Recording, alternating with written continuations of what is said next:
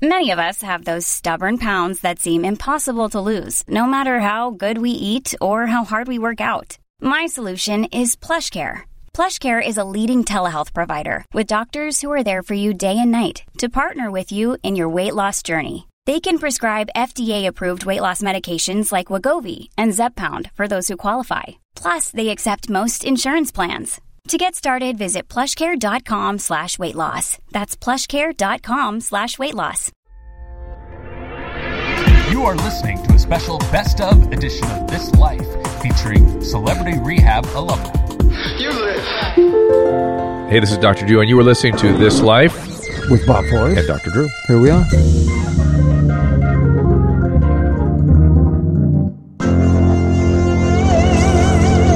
Uh, we are going to be joined in just a moment by the great Tom Sizemore.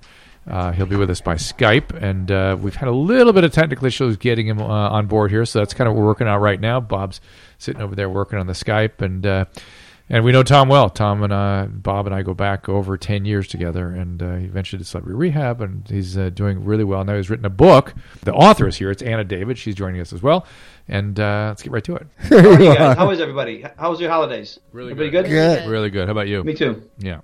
So, so And I just we I got this big job just uh, last Monday. so we can say it. We can talk about the job. We just can't talk about the specifics, right? Right. I can't talk about anything spe- in- except that it's 18 episodes on Showtime. Mm-hmm. Right. There you go. Um, David, Mr. Lynch is directing all of them, and um, Kyle McLaughlin. I can, I'm at liberty to say these following: Kyle McLaughlin's coming back, Laura Dern, Sherilyn Finn, and um, Heather Graham. And um, there's three like leading characters, and I'm I'm, I'm one of them. How and we Oh, cool. start principal photography January 15th. Oh my god! You didn't know about Twin Peaks? Well, I didn't know you were a fanatic about I'm a it. fanatic. I about didn't it. know it was coming back. I was a fanatic. So here's the thing that I wanted to tell you when I saw you. This couple is now doing this thing that's really fun, which is they're having huge birthday parties for homeless kids at the mission. And so they, they couple's doing what? Bob, repeat that again. they're doing birthday parties for all the little kids who are, you know, living in the missions and living in ho- Skid Row and homeless. And they do Oh, yeah? they do birthday parties for the kids. No, that's cool. Is this Such a great thing. Lattice Park? Is What is that, that? is that where it is? Are you, No, it's in the mission, the actual mission. They give them the rental, you know, the space to throw the birthday parties. Downtown. Yeah, downtown. That's Tom's domain. That's how he got it together. At the mission. Most how he people got it go together. downtown to That- get believe high. it or Tom not, goes that is how he got it downtown to get together. off drugs. Believe it or not, that's true. That's how I got it together. I didn't. I didn't think that would be the way. It was just I fell into it. Huh. With I went over Clancy. there one day. With At, I Clancy. went over there one day at someone's. Be- I don't remember who even just suggested it to me. It was May have me. been you, it Bob. was me. and I ended up running into Cl- I ended up running into Clancy, and um, he said, "Well, come back. Why don't you come back and whatever tomorrow or whatever?" And I, I came back a couple days later, and then I just started going there every day for a long time, and um, I that was the um, linchpin between Drew and and, tr- and inpatient treatment to a, a more a more um, normal just going to, to the 12 step meetings with Danny Trejo who's my sponsor and uh, but Clancy was the bridge Clancy's awesome. Clancy likes celebrity rehab. Oh my god. What's We that? Clan- sat- Clancy likes celebrities.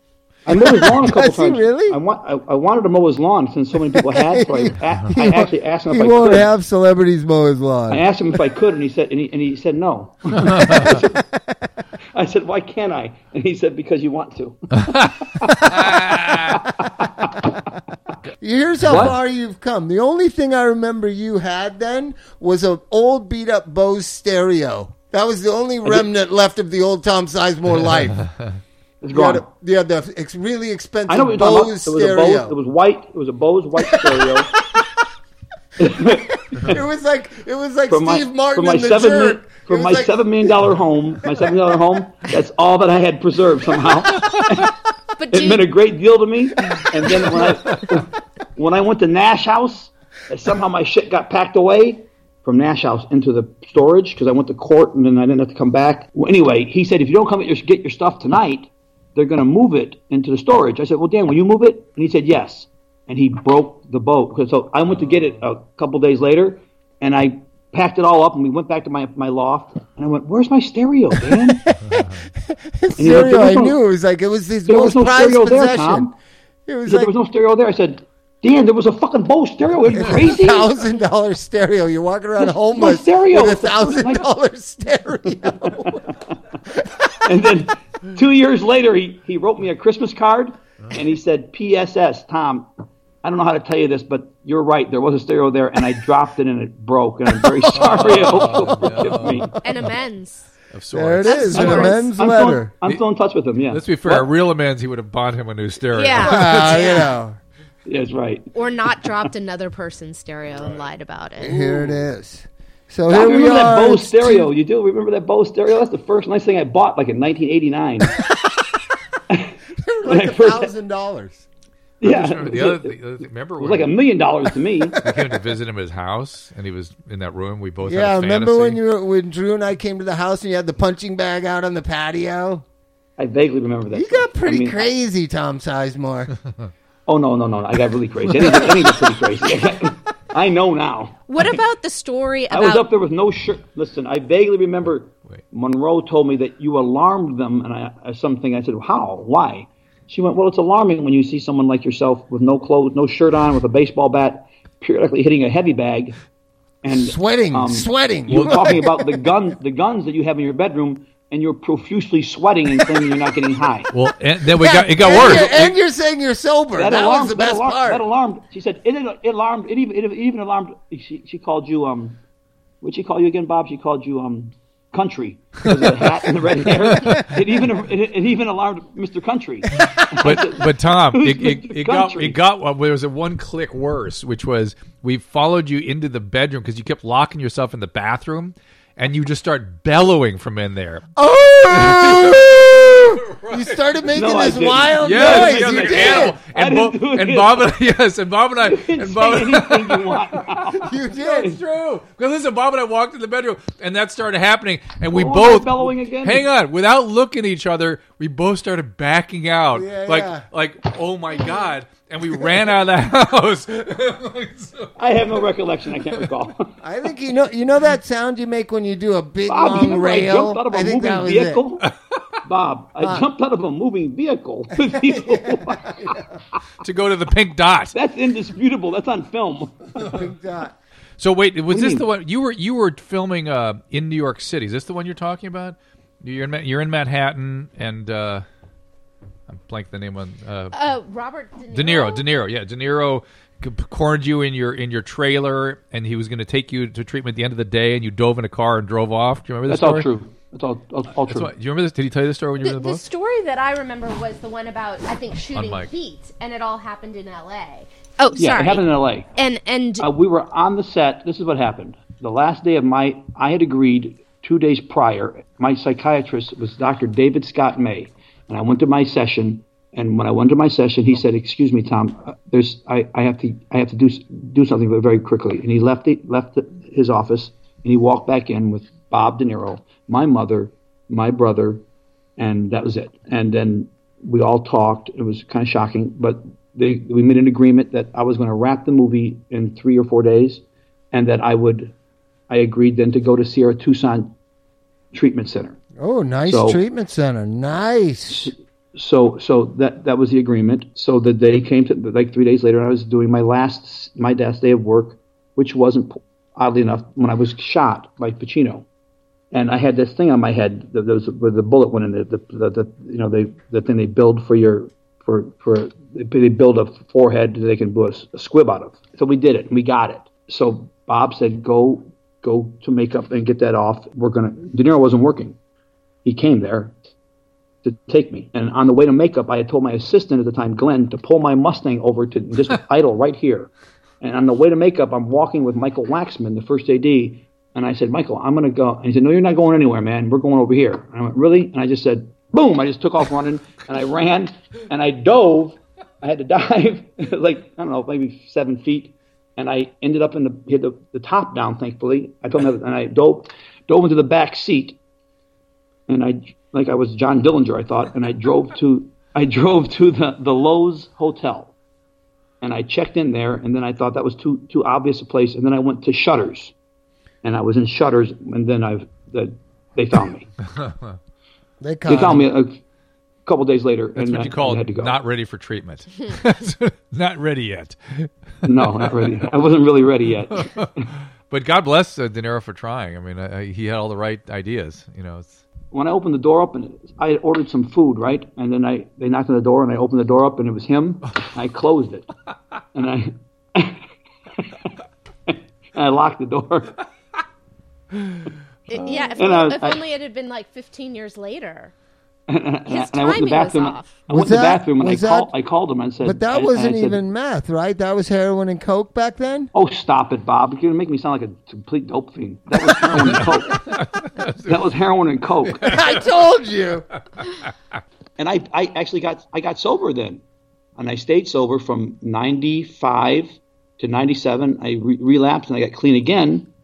Even in 2000, Bob, there, there was a lot of ignorance, like with me, for instance, and Heidi about what, how dangerous these drugs were. You yeah, know, that's true. I, I don't That's I don't absolutely think there were, I didn't appreciate how dangerous they were until much much later, like in 2009. And then you were when you're into it, you don't want to hear it either. You know, you're, you're, Yeah, you 'cause you- can't hear it. I mean, I had fun for a while, and then I, of course, didn't have any fun. And then after I was completely fucked up from it, and I tried to stop on my own, and I just, it was hopeless. I couldn't Each stop. each drug has its own uh, negative kind of th- connotations, Oh, oh, but yeah. when you survive or you sort of uh, make it past heroin, Yeah. and you're kind of functioning still in your 30, you start to think all other drugs aren't aren't aren't like that. And each one of them has their own destructive things. Alcohol and pot being the new ones. Yeah.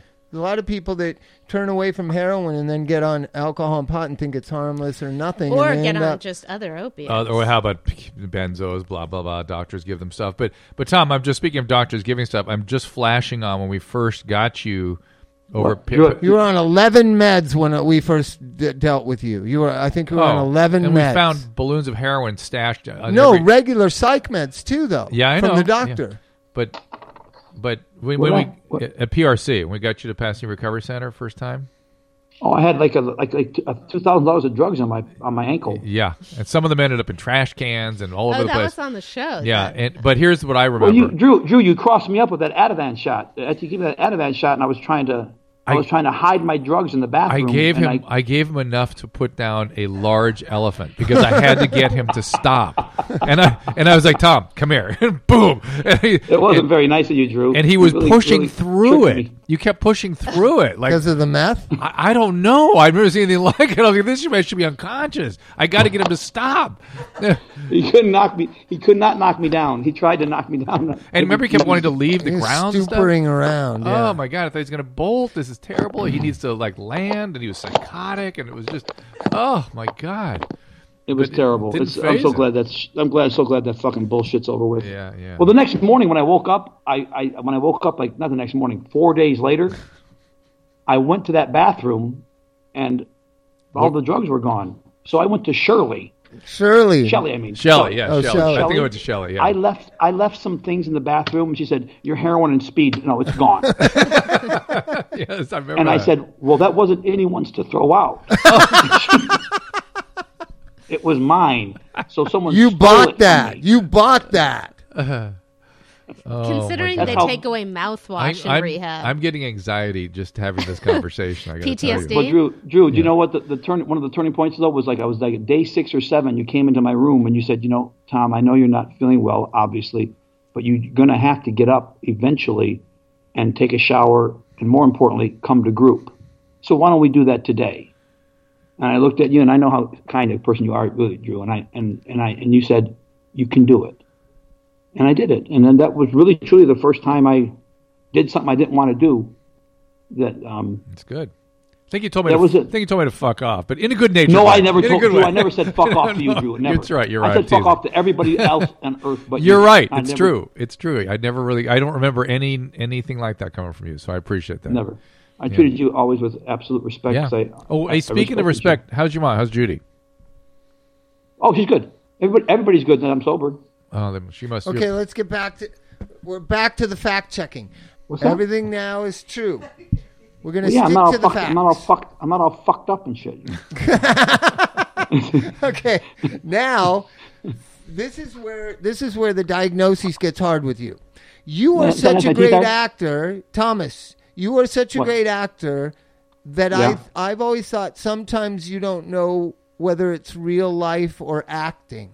Oh, that's bullshit. Do you know when you're acting? Well, I'm acting like right now that you didn't ask me that's such a stupid question. But, um, yeah, I know the difference, Bob. Not like crazy mentally ill, Ah. but you you really don't you don't think you confuse what real life is and what what No, that's I think I being think you as- what you're messing. What I you're, think I, I if I confuse, Here, no, you I don't. ask conf- the question. I think what I happens don't is confuse.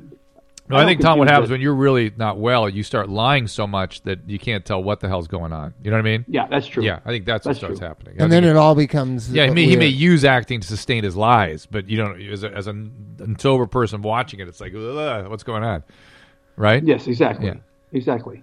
How And do once you be and such a when you're good high actor? Like that, and How do start- you get start what? fabricating things? It's just they just all kind of get on top. of You You have to keep lying to lie. So here's the thing: there are actors. Like there's a lot of actors, but there's only a few masters. And I think it's how do you, what makes an actor? What makes a great actor? Because you are a great actor.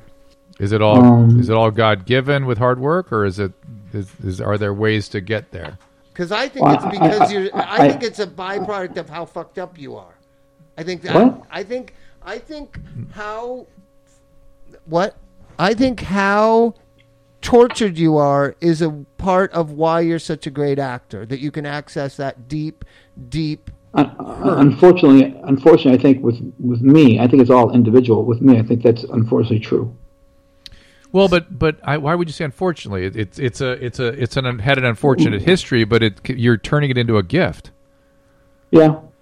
Well, well, I think that I, I- I know I did this. I, I, I, I think I, the drugs I thought made me more interesting and made th- my emotions more accessible to me. When in point of fact they didn't, but I, I thought that they did, and um, they ended up torturing me. And I, I thought it made me more interesting. I don't know why. I think that ac- gr- great actors um, are. I think you have to be born with some kind of quality of I don't know what it is that you want to be an actor. Number one, um, but I don't think you can make a. I don't think you can. I don't think you can be a great actor.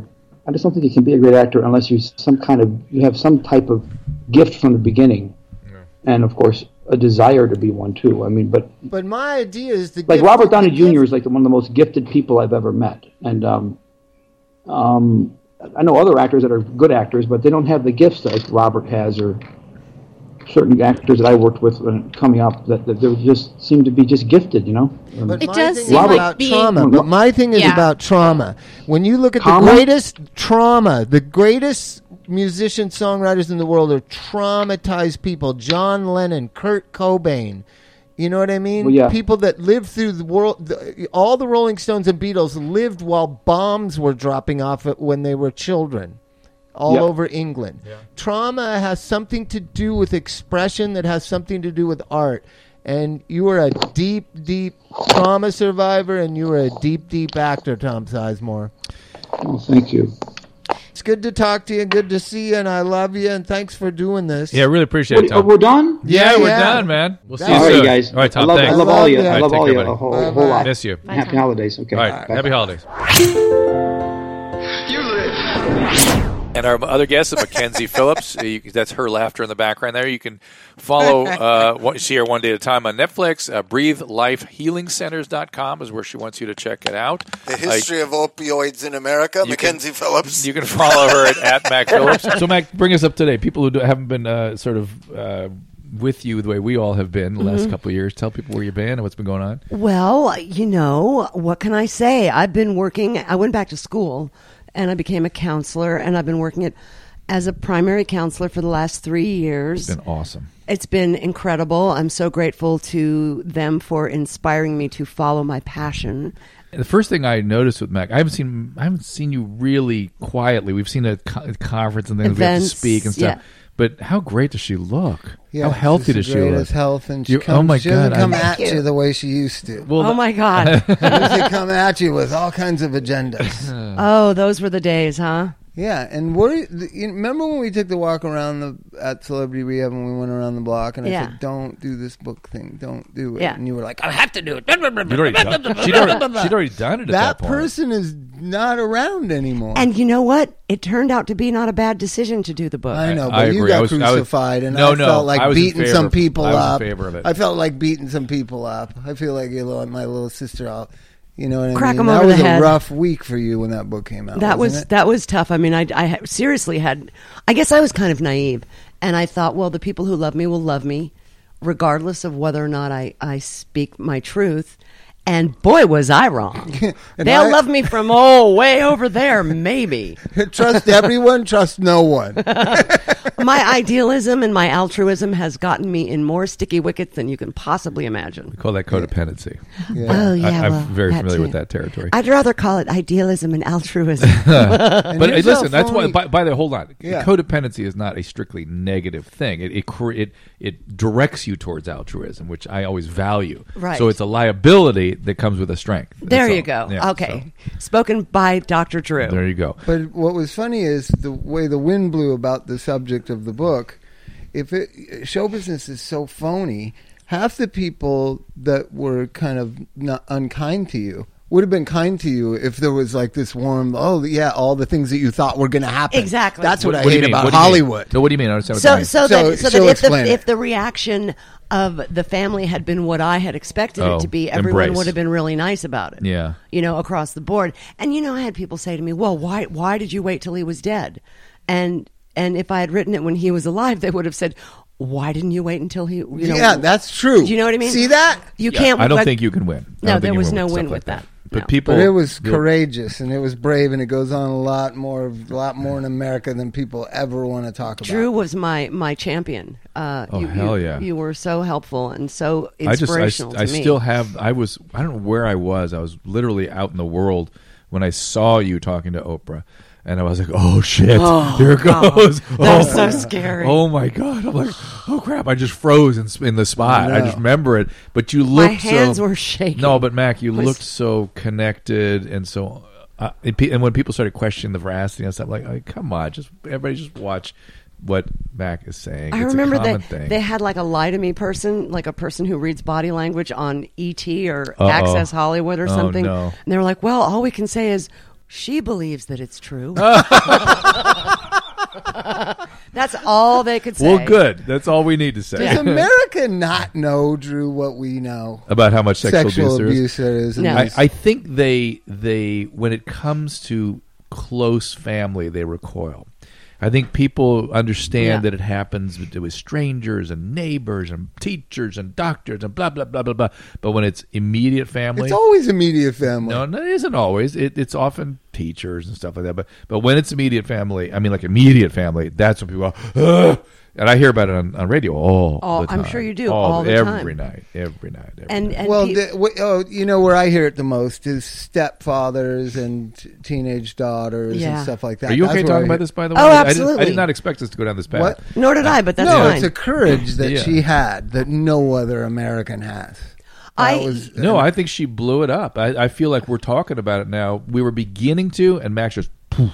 well, what happened after High on Arrival came out was that a lot of people went, oh, me too. Oh yeah, And then another person would, uh, you know, put their hand up and go, oh, me too. Like, Well, a lot I- of people bef- started I would argue that before you did that, I used to hear. I used to, at first I'd have to extract it from people. Yes. No one would come forward with it, and when they would come forward, it was very shame based stuff. Which of course it's a shaming experience, but now they're much more. I wouldn't say matter of fact, but apt to be understanding that it's not something that only happened to them or that it was their responsibility. Absolutely. I mean, I I have so many clients sitting, you know, come to my office, young, young heroin addict, addicted women who, who, you know, it, it is, it's like extracting the, the truth from them and the, the shame and the fear and the belief that because you didn't scream and yell or run or tell or, you know, pull out a stick that you're complicit. and- or that you're responsible. And, and I think that's the part, Bob, that uh, people re- really had trouble getting their head around with Mac, which is sort of Stockholm syndrome she got into. Yeah. People cannot get that. They don't understand it unless they've been there. That's right. That's right. And, you know, being a counselor now and being, you know, ho- a hopeful healer, I like to say, um, you know, and having gone through this experience, you know, quite literally and then in the public eye, uh, it gives me sort of a, a, a unique perspective on how to talk to young women about this trauma. What would you, how would you des- how would you describe that? Because I that fascinates me. Well, you know, I mean, I can, I can actually, I mean, you know, an appropriate disclosure is always very interesting when when you're when you're working as a counselor or Yeah, it's when, Yeah. when it discloses an art. when to disclose is a real art. So you know, to say, you know, I I have some of this in in my history as well, and and I can tell you for me, when I finally came to terms with the fact that I was medicating my trauma with heroin and you know cocaine or whatever, that um, as I started to let go of my coping s- mechanism and i started to f- like really feel the deep trauma of what had happened in my life uh, i needed someone to be there for me and someone who was just going to listen and i'd like to be that person for you Very There you powerful. go. Very powerful. And what I and being that person, by the way, I would argue that to the extent that you take care of yourself and not get evoked, Yeah. b- being on the other side can be very healing too. It's another phase of your healing. Ab- that's what I think Absolutely. happened, Yeah. which is the event of the book. Immediately, Max started working yeah, in treatment, yeah, it's laying low, yeah. healing yourself, learning your your craft, and and now she's popping out the other side, and now it's all, you know what I mean? Yeah, that's what I I think she feel like. If that Yeah. had, if the book hadn't happened, I don't think you'd be a counselor. Oh, absolutely. I mean, you know, You know what I mean? I, I, I don't think I would either. I mean, I, I started s- going to school for uh, KDOC certification in 2003. I know. wow, That I was- didn't know that. Yeah. I did not know- you were not ready. I was not. By the way. apparently, I was so not ready. She did was a not know that. periodic at that time. Actually, I, you know, yeah, absolutely. But you know what? I could I see that now in retrospect as all part of the arc of your healing. That's Yes. really what it is. That Yeah. that was okay that you did that because you were in that phase of you were moving towards it. I was You were moving Running towards towards the units Yeah. for later on. You know what? I let him go. you did. I let him go and started all over. Smart, Where did you go? Smart, smart, UCLA smart, or smart, where? smart. No, I went to a hybrid program uh, at Sober College called ICDS. It's a Oh, certification. oh, yeah, yeah, yeah. You, you know, it's it's a really Oh, quick. that sober college place. Even though I love what they do, you live out near there, right? I don't. I live in Sherman Oaks. They're in Woodland Hills. I know, but That's- yeah, that's- okay. that's out there. eight one eight. It's a valley Yes, to us, yes. Mac. Deep eight one eight. Deep eight See, one that's eight. a valley girl I know. who knows that. You know, it's, Yeah. that's eight miles west. Exactly. to me. And It's I- all like out there. Never the twain shall meet. I remember once I was dating a guy, or I was about to date a guy, and I met him at a meeting. You guys know him. I won't say his name on uh, here, but I was like, "Oh, well, he, here's my number. Call me." And he goes, "Oh, Eight one eight. 818. and I said, "Well, it's Tarzan." And he goes, "Oh, deep 818." I'm like, "Fine, whatever." I still went to bed with him. what that- can I say? but Why the not? sober college. Have you ever been out there? No. It's out past Encino. Yeah, I've heard I about it. don't- Yeah, it's like but, Woodland, like Woodland Hills. I guess. But it's inspiring and it's depressing oh, because that population, they have a wall of all the dead kids. oh. It's just so depressing. and I, the first time I was there, it was at a memorial for a friend of mine's daughter, Hmm. and I was just like, "Oh my god, I don't think I could do this." They're doing great work. Well, Yeah, no, what do they you are. mean? What do you, we do? You can't do it. You do it all the time. No, but it's just uh, dealing with the, well, no, what a treatment center. does- I'm dealing with the semi surrendered. you know what I mean? New category. I still, uh, by the way, one of the greatest recovery stories for me is Mac going to that place that the nun ran. Your first sobriety, Oh, she wasn't a nun, but Or whatever. Mrs. She- Delaney. she bit a nun or something, right? Well, she, no, I thought she she wasn't did a nun. that. No, she was like uh, like Marty Mann. She was one of those type of women in the early But she days. walked through a doorway that said, it had an inscription over it that said, "Let me see if I get this right." For the reluctant to recover, right? yes. Right? I thought, "Oh my god, that's the best." and then I walked further into the room, and there were signs that said, you know, let go and let God. Think, think, think was upside down. And then there was one that said one day at a time, and I went, oh, they knew I was coming. yeah. Okay. So, what do you want to do? Want to read an email? So I want to read the thing about the heroin. Please help my friend over, oh, the, and this is First name Lily, only. First name, Lily first name. L, and it says Again, please. again, we can't. We can't. uh, Unfortunately, the way the laws are, we can't specifically address her thing. So, kind of. yeah, no, distill I'm gonna it down. generally, uh, distill it down. yeah, because right, Drew, listen to the letter. At the end, it says it's a matter of life or death. Do you think I want to be held accountable for this? It's not about being held accountable. It's about what's legally appropriate and ethically appropriate. Please for help. us. My friend uh, of over 30 years is an alcoholic. Her husband is an alcoholic. Her two boys, 25 and 24, All right, so are, what's the both, question? are both addicted to heroin. Oh, jeez. Her nephew just passed away from an overdose. His brother just left another rehab with, uh, you know, AMA. It's a nightmare. She refused to get help because she doesn't think she needs it. Still Who- in who is that? The denial. mo- the This mo- the is mom? the- her friend. Yeah, the mom, of okay, all this. so and mom's the alcoholic, right? yeah, mom's. okay. and- so what do you do with the? Let's go to back up. There's Well, there's something. wh- Why? When I read the letter, I thought of my family. There's a lot of alcoholism in my family, and but I was a heroin addict, and You were that cool. Mm. was really bad. So what I see is the mom is thinking, "Yeah, I drink, or I have a drinking problem." Right. But these boys, these boys, these boys are real addicts. Yeah, these are the real problem. This well, is I'm, the real I'm problem. afraid, Bob. I'm afraid generally in this country we've forgotten about alcohol. You know what I mean? I we have agree. we have so much trouble with pills and everything else that alcohol's like, okay, we can deal with that. Go have let, a let it- drink. yeah, let him go for a little while. It's Yeah. all right. And it's sad. We've forgotten how how dangerous, how it progresses, how d- how it goes on, you know, across a lifespan. It and really it manifests in the next generation in heroin addiction. That's right. Oh, well, no. Well, it can. Not Well, that's what necessarily. this is. That's what this happened in is, my but- family. Yeah, but we had, but Because if you- because you if- had a sister mom, Yes, you did. that's how that happened. but if you're That's looking why for Mac and I could get along so good. So one time, I never told you this. I asked her if it was my dad who raised me, my grandfather, and she said, "How dare you, Bobby?" And she slapped my face. What does that mean? wow, Holy moly! Let's not get into it further than that. wow, enough. wow, wow, dare from you. Mackenzie Phillips. so, and so, Bob, let me understand. So, so why are you antisocial? Why, why are you antisocial? Right, What- exactly. What creates that? Yeah. So, so, um, but alcohol is, you know, a very, very serious problem. It can have massive. But you, but you are not on the kind of a clock that you are with heroin, where your life is like Im- imminently in danger. But with People but the can skate genetic along. manifestation, right? So you have parents that are alcoholic. right? That's the gene. That's the gene, Yeah. but it can manifest in heroin because that's what's in front of them. Well, Yeah, I would that's what- argue. Hold on, I would argue. And this is what I was going to say when you said, "Well, the mom has to." No, the, the dad's probably a raging perpetrator of God knows what. Mom is a severe codependent and not really available emotionally. And then they're both drunk. They're both when they're using who knows, Battling. yeah, who knows what they're like, and that's traumatic. And so then you get heroin. Okay. Hmm. Yeah. Okay. Oh. I get it. So so but the thing the thing that's interesting to me is alcoholism And by the still way- number and- 1 destroyer in America. With cigarettes, yes, Yes. number one, number two, But cause all the violence, uh, domestic Yes. violence. car accidents. You know, it's some heroin addicts, some meth addicts, but alcoholism number 1 at domestic violence, right? Mm-hmm. Absolutely. Number 1 with car accidents. Well, I'm just maybe meth is number one domestic violence. With domestic violence, you would Meth? say? Meth is pretty bad with domestic. But, But it's anyway, such a small percentage of is the what- that's population is abusing that drug. Yes, point is well I taken. think that population is growing. the meth group Absolutely. it, it, it waxes and wanes. I'm It seeing a waxes and lot of wanes. I know it's But back. what I the know. letter describes kind of is this chaotic alcoholic uh, couple, probably my age, yeah. that have these heroin addict kids. And I know that that mother is putting aside her problems Yes. to focus melodramatically Well, on the boys. I would argue that not only she, Mm-hmm. histrionically melodramatic. I would argue that she uses that justification for not dealing with her stuff.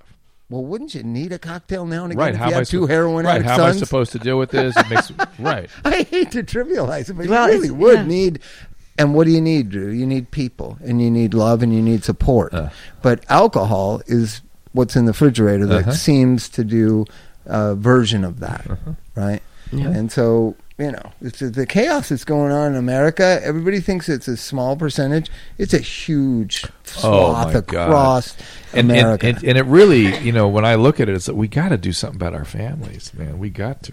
But I just want to say, when we're talking dysfunctional families, we're talking about Mac and Bob's families. yeah.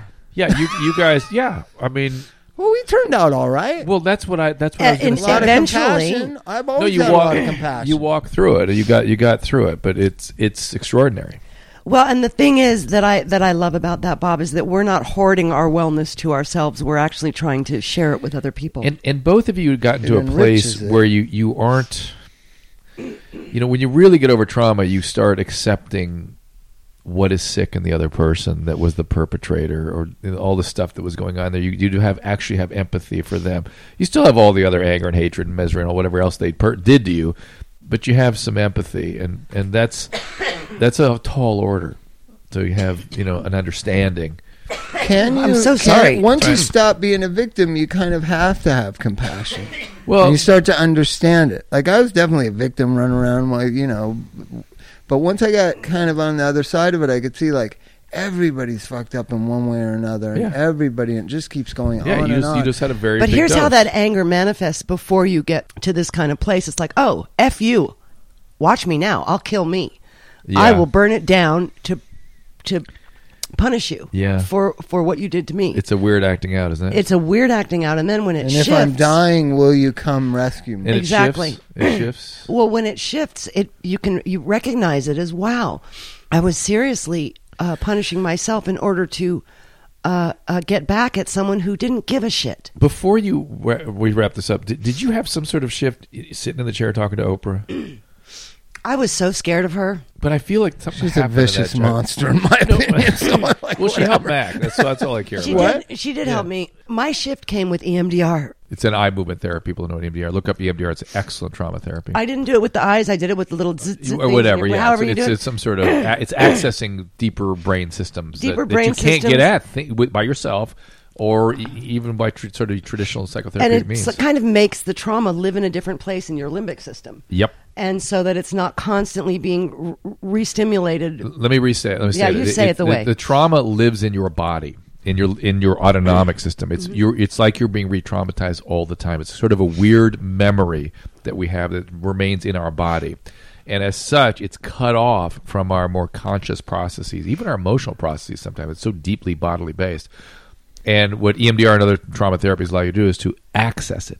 So it becomes part of a whole of who you are. So integrate. It integrates. I, I didn't do MD, but that's what it is. It is a part of the whole of who I am. Yeah. And, and, and as such, I'm you not could- scared of it. Well, and as such, you can use your mature, healthy parts of yourself to regulate and talk to those other parts, and be a, as opposed to be walled off from it. Right. And so you start to become an integrated whole. Literally, the wiring of your brain changes. You That's wire right. into that part of the brain. You know what I've noticed, and I'm not I'm not bragging, but I had this b- weird business offer last week, and I and I didn't even have that junky response like, "Oh, I could do this," and then all the corrective shit like, "No, you couldn't, Bob." I didn't even have it. I was like, "Oh, I would never, I wouldn't want to be involved in something like that." Yeah, that's good. It That's was weird. amazing. Isn't that All w- w- right?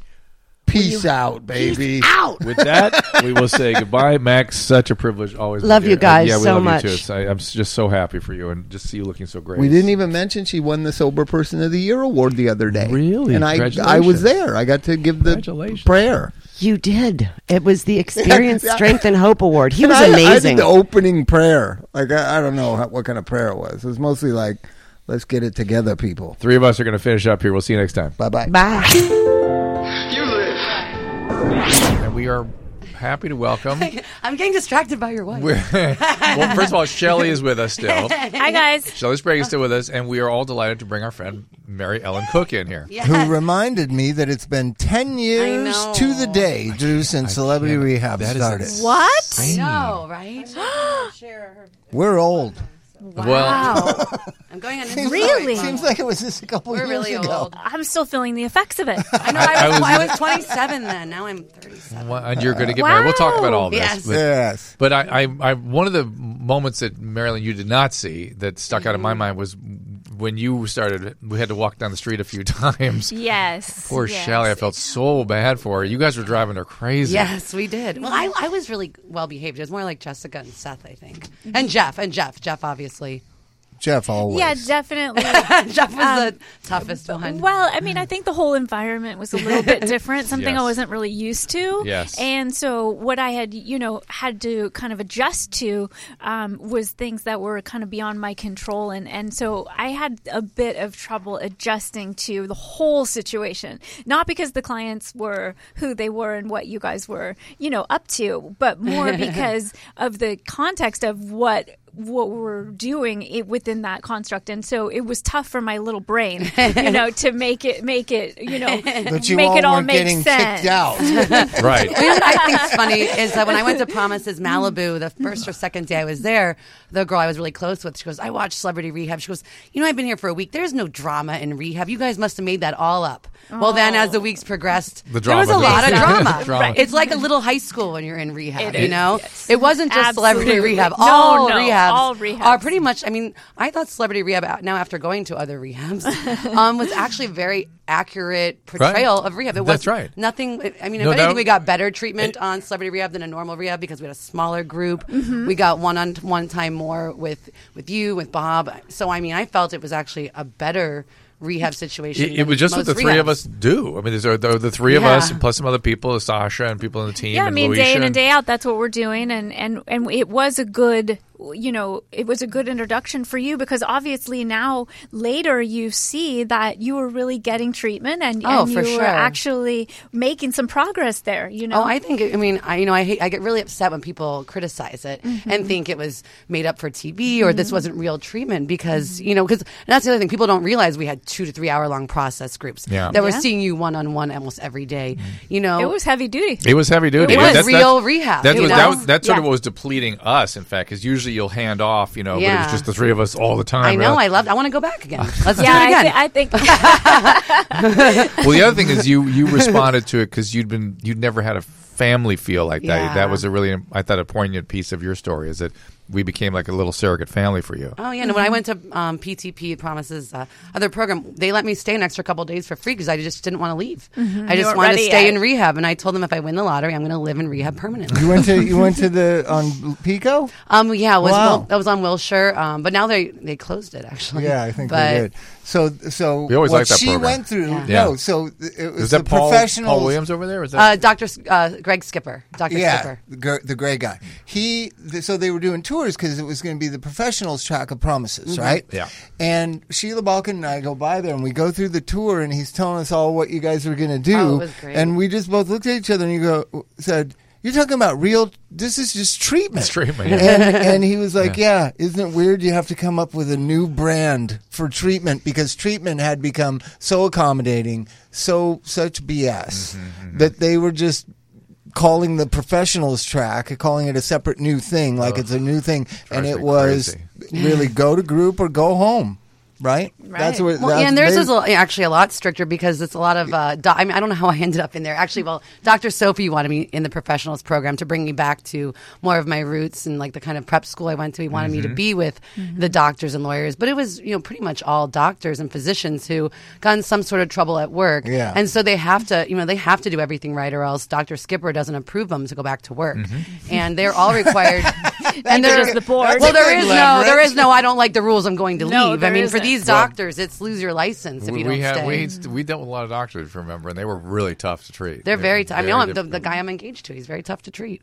we'll hear more about that as we go on. But- He's- he was in rehab for six months, but he's a great. But he's a great guy. Oh. That's It's all what it good. takes. As long- as long as See, I everybody's- realize when I say these things, he's not. Just like everybody's not newbie, everybody's not newbie, newbie, newbie. But you guys haven't seen each other since Ten years. Gosh, the Well, reunion. you came back though. I did so. Well, I came back before Sober House and just came back and visited season two, and then I did Sober House season one, which we shot a year after. But Shelley Mhm. wasn't part of Sober House. Right, right, right, right. Mm-hmm. yeah, we only got to see you and Bob. She, she didn't want to live with you guys. I love sober house. You know, that's another thing. Unlike real sober livings, you don't generally get. I mean, we were getting process groups every day. Yeah, In yeah. sober house, it was really just like rehab living in a it was- different place. Right, it was like treatment light. I That- loved that- it. Yeah, and, and I that, love treatment. It was so funny when we were, when we were the I should go producers. back. I don't even remember any of this. The it was pro- so long ago. But the producers, we were always like, no, just don't worry about it. Stuff always happens every rehab. Just let, just stand back, let Yep. it happen. It always Mm-hmm. Mhm. does. Mhm. I'm just, I still have trauma from going to Catalina. That was like that too was much so for me. fun.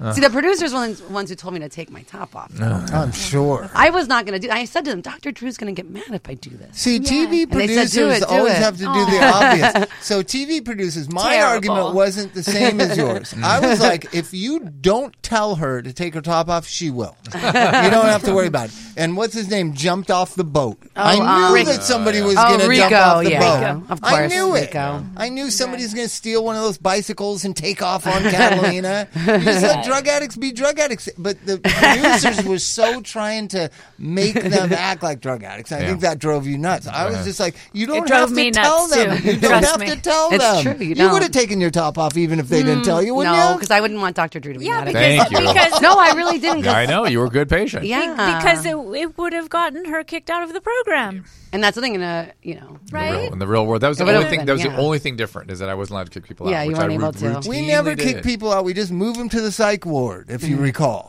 We, well, we would give them options. We'd give them options. Yes. They would often go to that ward. That yeah, was, that was what they were Two doing. East. It was called. Right. Yes, I remember. so what's going on in your life now? So first, your sobriety.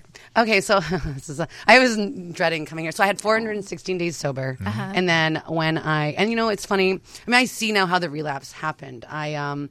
You know, once I got sober, I went out to Vegas. I was starting to get booked every single weekend again. I, s- you know, I slowly stopped going to all my meetings because I was traveling s- every single weekend. I stopped going every Wednesday was my promises meeting. I was always going to that. Started missing it. Uh, the young boyfriend and I broke up, and I ended up you know, drinking. It was a one night, it was on November 18th.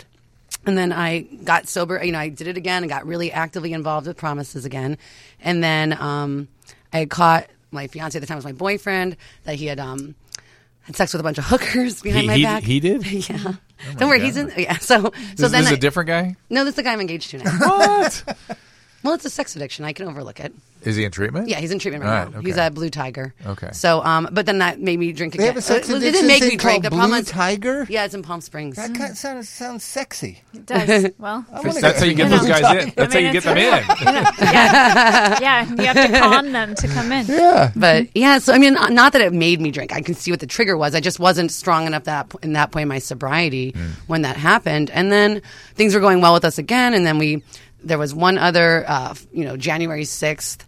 Um, him and I had gotten in an argument, and I went and sat courtside at a Lakers game, and I decided to drink there. And so now my new sobriety date's January seventh. So I have Congratulations. forty seven Do- days. Mm-hmm. do- do you guys make much of a diff- Mhm. distinction between slips and relapses when you're dealing with patients? Um, I do, I do, because part of slipping is part of reintegration of does this work? No, it doesn't. Does Right. this really work? No, it doesn't. And sometimes you have to go through whatever it takes to understand that it doesn't work, because Mm-hmm. Mhm. there's nothing worse than wondering if alcohol still works for me. Isn't it interesting? It did though- not work. It was actually like they say, your relapse is usually is worse than it was before, Mhm. Mm-hmm. Yeah. and the disease really does pick up Right. because. I mean, I only had I had five doubles the night October on, on November um, 10th, and Mm-hmm. At a I know- Lakers game? No, that No. was this was the first. Uh, That was relapse. before- And- that was later. But um, I normally would not have been in a blackout after two drinks, and the behavior I did at this club I was at, I Mhm. mean, Mm-hmm. was cra- it was nothing like I've ever done before, and so it just shows that the alcohol affected me even worse. Mm. You know, It does. It, it really does because of the the way that it affects your your brain Mm-hmm. Mhm. when you haven't been drinking for quite some time, Yeah. or or four hundred and some days, right? And then you go and 416. you have a couple of doubles, Yeah. and you go into a blackout. But but you seem much clearer about what you're contending with. with um With alcoholism. Oh, I yeah. I Yeah, mean, like I have you- no you- doubt you that I'm get an it. You- alcoholic. yeah. I you know, and and then I understand. I mean, I see. You know, it's like when they say when your life starts getting too busy, or you start getting back all the things you were losing in your disease, which was happening for me. I mean, all the different clubs were, you know, happy with me again. I was doing a great job. I was sober. I was getting booked for things. I stopped going to my meetings. I stopped hanging out with you know my best friend, my sponsor. I, I just Was she the one let that we met myself- last time? Yes, Yeah, yeah. she was actually going to come today, but Yeah. she's sick. She seemed very solid. So Yeah, she's actually just got uh, 18 months. Now, Oh. I think we talked a little bit about this last time, but isn't it interesting that a lot of your unraveling comes in around relationships? Oh, 100%. I mean, Yeah. I realized what I was doing too in the last relationship was I was staying sober as a way to make him proud, but then also I became, he had a horrible relapse and I started becoming his caregiver. Mm. I mean, well, he wasn't really, he was just stayed drunk for months on end and his parents were having me fly up to take care of him to try to get him sober. Oh, boy. Um, You know, Mm. he'd come stay with me. I'd find bottles constantly. I got afraid to leave my place because he was walking off and buying alcohol and, uh, you know, and then once we split up, which I know was probably the best thing ever for me, Mhm. um, you know, if I would have Yeah. listened to you and the people at Promises and my psychiatrist, I would I would have left him sooner. but I didn't listen to anyone. Well, I don't. Oh, And, I, I told you to leave. well, you just said it wasn't a good relationship. of you. Yeah, we might have said. I don't. Oh, I won't. okay. You tell didn't people- say that. Yeah, I but won't tell you to live your life, but I would. Say, Mm-hmm. I knew that you knew it wasn't good. And plus, I mean, if I would have listened to it, what is the, her name again? The psychic on um, Khalees? Khalees. On Khalees Susan's told me on Susan's show that when I kept saying over and over again, well, what about the guy I'm with now? And she's like, well, i- this is where it should be for now. But she would not. and I asked her over and over again. But then the guy that she told me, then she told me about another guy, um, and that, that I was going to ignore for a couple months, and I wasn't going to be really interested in. Is that this guy? Yeah, and because I totally, I met him at a Promises picnic. I, he kept hitting on me, hitting on me, hitting me. I blew him off completely. For months, I would see him at meetings, and he said I would ignore him when he said hi. I don't necessarily believe that. I'm just so social that I'm talking to a billion people. That I probably, you know, I had so many friends, and then he was very persistent, like she said he would be, with uh, trying to ask me out. And then finally, after a couple months, I went out with him. And then she even told me that he was going to like fancy things. And she saw me having a good life with him. And um, that I would wonder how I ever lived without him. And, and it's, it's all come true. Eh, what- but I still what- need to make sure this is the right guy because maybe there's another one that's just all going to happen Well, with. and- and- so I really need to go on this show again Let's to just say, confirm. does- does Mary before Karen- July 7th, before I get married. Mary 'Cause- Carey, Mary the Ellen. most um, um, uh, just you never give up on love. No, you never do. No. you're the most emotionally resilient. after time and time again, things going wrong, you just keep trying. Well, I, this, I think I've said this before. You're a, little, you're A lo- love addict. Love addict. Yeah, I was Um, Yeah. thinking codependency, a little love yeah. addiction. Well, that's what there, it give me. I know you hear what I but- hear, and so Mhm. what? What should she do with Um, that? Well, I'm Coda always, meetings. I- Well, but mm, go to meetings, but I really think that's looking at an interpersonal sort of structure of a relationship. Um, you know, having a relationship with a therapist who's not codependent, so you can see what it's like to not get enmeshed with people, where you can see where you maintain your autonomy while you're in a relationship with someone and you go alongside them in a parallel way and not in an enmeshed, overly, um, overly. Uh, uh, obsessive kind of way. Yeah, I definitely get and, And obsessed. so when you get obsessed, it Yeah. Mm. clouds your judgment. And that's what obsession does. No matter what you're obsessed with, it- Yeah. it's the exclusion of everything else. So like what you were saying was, Yeah. was like, oh, well, this could happen with another person. I want to make sure this one's the right one. And, and it's like, you're right, because obsession can come in all kinds of different ways. Yes. And you won't know until all that obsession stuff settles down. Mhm. And then you're really looking at does the relationship work on all these different levels to make a partnership? Yes. And that partnership is what you're going to be looking for to move forward into a future sort of relationship, too. And he's been in a lot of treatment. He does the, what what is Oh, the EDMR? He's E EMDR. He went to, he's gone to Promises twice for ninety days. He sent, they sent him to the Blue Tiger place in Palm Springs. does he have a, dr- a drug problem too? Um, you know what? He had been seven years sober and then he Yeah. Mm. drank again. But We're it's doing a- mostly gambling, gambling, and the prostitutes. Yeah, are his we're doing, a process lot of, addiction. we're doing a lot of promo for Blue Tiger and Promises. So let me just I say don't- that no. Shelley is the director No, of the I don't Bel mean Air that. Recovery Center. It's just my, my recover. My life is so promises. um, You know. But but you've learned so much. It's I really learned so impressive. much yeah, from and it, I'm glad and- you've seen all the different flavors of kinds of addictions that are out there. What and is sort of the paid blue- attention. What is the Blue Tiger? I mean, the only reason I represent? know right now that my fiance's there, so that's What all I is know. the- I'm going what for a is- couple. Where does the name come from? Is that Oh, wow. a part of sex Yeah. addiction? Blue Tiger? What does it mean? Like Tiger Mom or what? No, there was Waking the Tiger. There was a famous book by Levine that uh, Peter Levine that was about the trauma. Maybe stuff. it has nothing to do Yeah, with maybe the guy who Yeah. owns it just Sounds likes like the a color strip blue and he club. likes Or maybe it tigers. has nothing to do with Are you anything. sure you didn't get the names mixed I up? would, And if I that's a had one, bar I would you're call sipping it. in. No, I would call mine the pink Pomeranian. I like pink and I like Pomeranians. So You know, it sounds like you maybe did- I- it That's what sounds she like- would call it, so maybe you like the blue tiger. It sounds like Indian imagery, you know, like like compass, maybe some Indian. You know, But it's feels funny. Japanese to You know me. what? When I go there on Tuesday, Bob, I will ask Yeah, them ask where they why got the Blue name. Tiger. Say we and I wanna will take make a sure tour to let down you there. know. Let's take a tour. Oh. I'm down going to there. say he doesn't care about the program. He just wants to know why might Blue keep Tiger. And it's just men? yeah, just men. Just men. And they only have four to six there at a time. And they, I mean, here's what I don't think is great about the program. See, it's not a commercial for them. Is that I find it strange that they have them doing only a 12 day treatment program. They call it a 12 day boot camp because to really, you know, with these sex addictions, you, I mean, any treatment, you really need at least 30 days. I think 90 days Well, but realistically. Exactly. But they, they, there's not a medical piece. You know what I mean? It's There's just, no it's,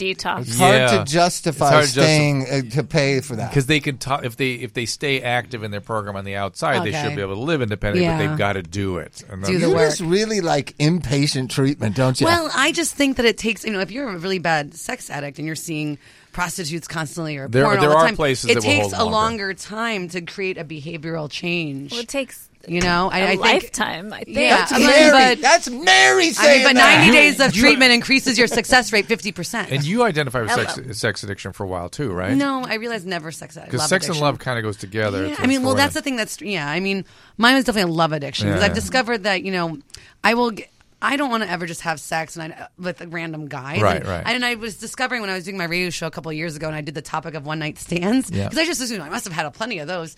I never actually had a one night stand because mine were always even if I met the guy that night at a bar and had sex with him that night, I ended up dating him or Mm-hmm. having a relationship. Even the guys I'd meet on the road traveling, I'd fly them out to LA to stay with me. So mine was always around a relationship. It was Mhm. never just purely sex. Trying to So have those relation- babies. No, I was relational. not ever trying to have but babies. they then. do- it does- I wanted honestly, ideally, I was like, if I could have a baby at fifty, once my looks are no, you know, once I, But- but that's- I that- don't know. Not that they go. Women, Women- you know, my fiance's fifty-one and he looks great. Women sort of back back into sex addiction through love addiction, though, Marilyn. They- Yes, they, no, they, kind of I come agree, to it I that way. agree. And so, all right, we No. got to wrap everything up. Uh, that's- that's- we do. It, uh, it's we've It's spent like a lot a of time breath spent of fresh fast. air that It- comes in. You gotta, you gotta become, you gotta get in our fields. You gotta stay sober.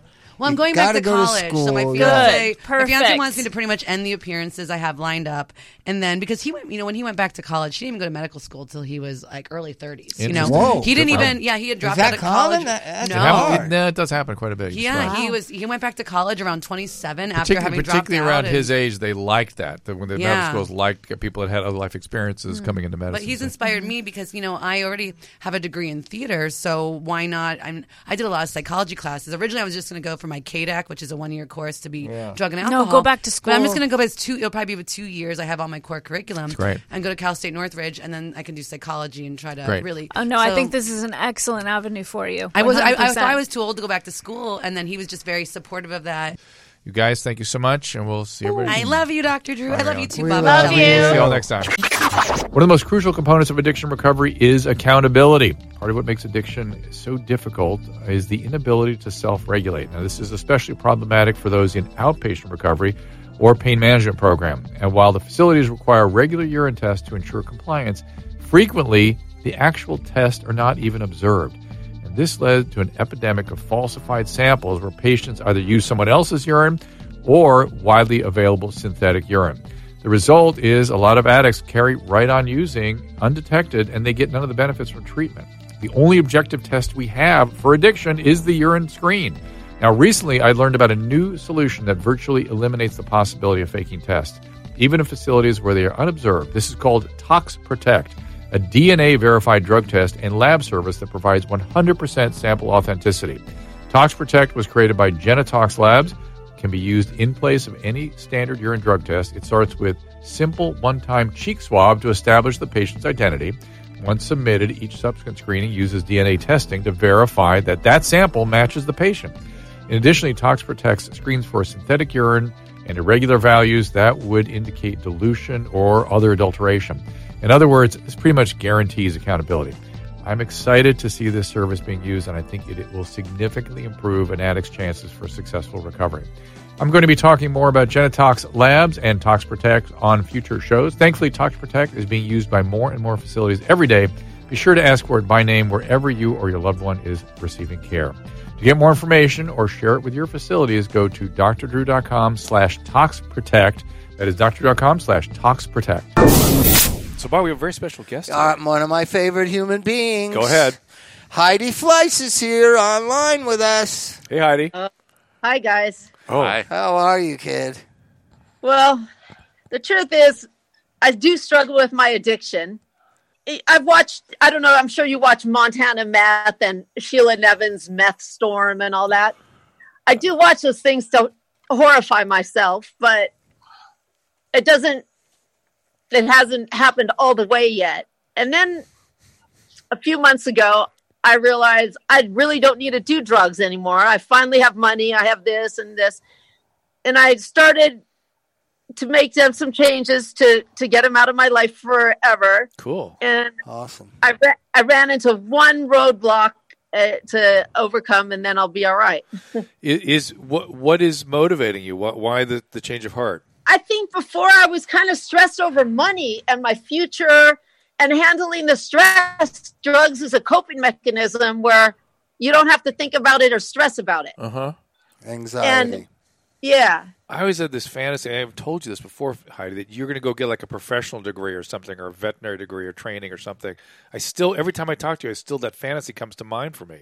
Are you thinking about that? You know, when you told me that, I wish I took it seriously because I'd be a doctor right now. Yeah, yeah. You know, you would be.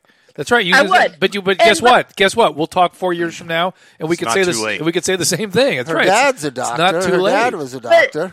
But what I'm doing, Drew, it's a higher calling, and I know Martin Luther King was a doctor, and people like um like I said, Cesar Chavez, Susan B. Anthony. Do you remember m- maybe 25 years ago? I think the girl's name was Jennifer um, Butterfly Hill, and she sat up in a A tree. tree. in- I uh, met that girl. I met that girl. Okay, Uh oh. Uh oh. We're on getting an internet problem. challenges and, tho- and injustice. I'm sorry, did your technical difficulty? Yeah, technical difficulty. So the Okay. g- the girl that that lived up Okay, in the that tree stayed to in the save tree. it, Okay. right? she was a teenager. Her name was Butterfly or something. She sat Yeah. up in a like an old oak tree and she stopped, you know, a huge corporation of logging people. And she saved the forest. And I always thought about that to be at her age, 14, 15, and sit up in a tree two years. That's hardcore and that's admirable. And that really stood out in my mind when I heard about it, even though I was a teenager and what I'm doing is is the same kind of journey. It's something that is not popular. Um, if someone told me, Heidi, you know, your friend, what it, whatever, they're saving captive macaws right now, I'd be like, what a kook, what a weirdo. like, you know, you know, it just sounds so weird, but it's a problem. Do the you want to species know my does- take, Heidi? I've known you a long time. You want to know my take on why it is? You are truly a compassionate person. I know. I know. Most people don't know you. They just know what they read in the papers or know about you uh, in in the situation you were in. I know you, and you have as much compassion and empathy as I do, but you have contempt for humanity. I do. Be- and that's a I bad think it's combo. toxic It's a waste. bad I combo. think it's, I think humanity's toxic It's waste. not. I There's think that, goodness everywhere. I think the planet can't sustain the population. I think that, you know, I, I think that there's nothing humanity contributes the planet benefits by except for this destruction. You and, proved like my I said, point. toxic- So, Drew, add that up for us. Yeah. And she's now found something to put her compassion towards, which are the birds. no, I haven't found it. I, Bob, I don't want these birds are so horrible. It's not glamorous. it's not fun. They're annoying. It's so hard. They are But I- scary sometimes. I, I cannot go on with my life and not. Someone has to try and change this. But we were at Change this what? point Change five what? years ago. Well, change what? They can't. You can't take these birds and put them in cages for, and they live eighty years. You Yeah. can't do it. Yeah. It can, you, you just can't do it. In a society that's so divisive and so hateful, what do you do with your compassion towards others? You can focus on children like I have been. I just want to help children and be around But kids. why would and- I? A lot of people do that. No one helps these birds. These birds need. They they need help. What I Bob, what I encounter uh, every on is ne- it's so painful. Well, I'm scared you're going to get so famous with it that every person who wants to dump a bird dumps them on you. Well, uh, hopefully one day I'll have be have a setup where that would be okay. When people bring up the dolphins and the whales, I I say uh uh uh. uh. I'm about the captive macaw, and I'm not trying to rescue the species at all, and I'm not trying to reintroduce them to the wild. No, Uh, the ones that are languishing, languishing. I'm sorry, in in detached structures and and these void lives di- uh, stripped of all their dignity are the ones that I'm trying to change. What do you think it is about this particular species that, that attracts you the way it does? It's plight. I think probably because I hated the cage. At first, I thought it was it had to do with my prison, Drew, and then I realized it has to do with my mind. That the thought of living my whole life in one spot would be so awful. Drew. Imagine if you lived your whole life just in one spot. There are hundreds of thousands, if not millions, of Americans living in prisons for the rest of their Do, lives. do the drugs lock you in or let you free? I mean, I'm trying to figure No, out. okay. When I was 19, I lived in in a outside of Geneva in France in a chateau, maybe 14th century chateau, and there was a little village called Seyssel where the the uh, a river ran through the little town, and it was one of those cool like old stone village, but it was generation after generation after generation lived there, and I thought. How come no one built a rowboat or a raft and just went down the river? Like, How come they just know they're going to? She's out the side. she wants to go And- and what- outside. and what answer A did- bird wants to go outside. And what answer did you imagine? I think that, and I thought, like, how come no, well, they wouldn't build a raft or, Yeah. or just go and leave the village? You know, Yeah. leave the village. What'd you conclude? That some people have that mind to leave the village, and some people don't. Okay, and what are you? I couldn't stay in that village, knowing there's the whole world out there. But but it, it's strange to me that you ended up in a desert. You know, this is this that is just you know.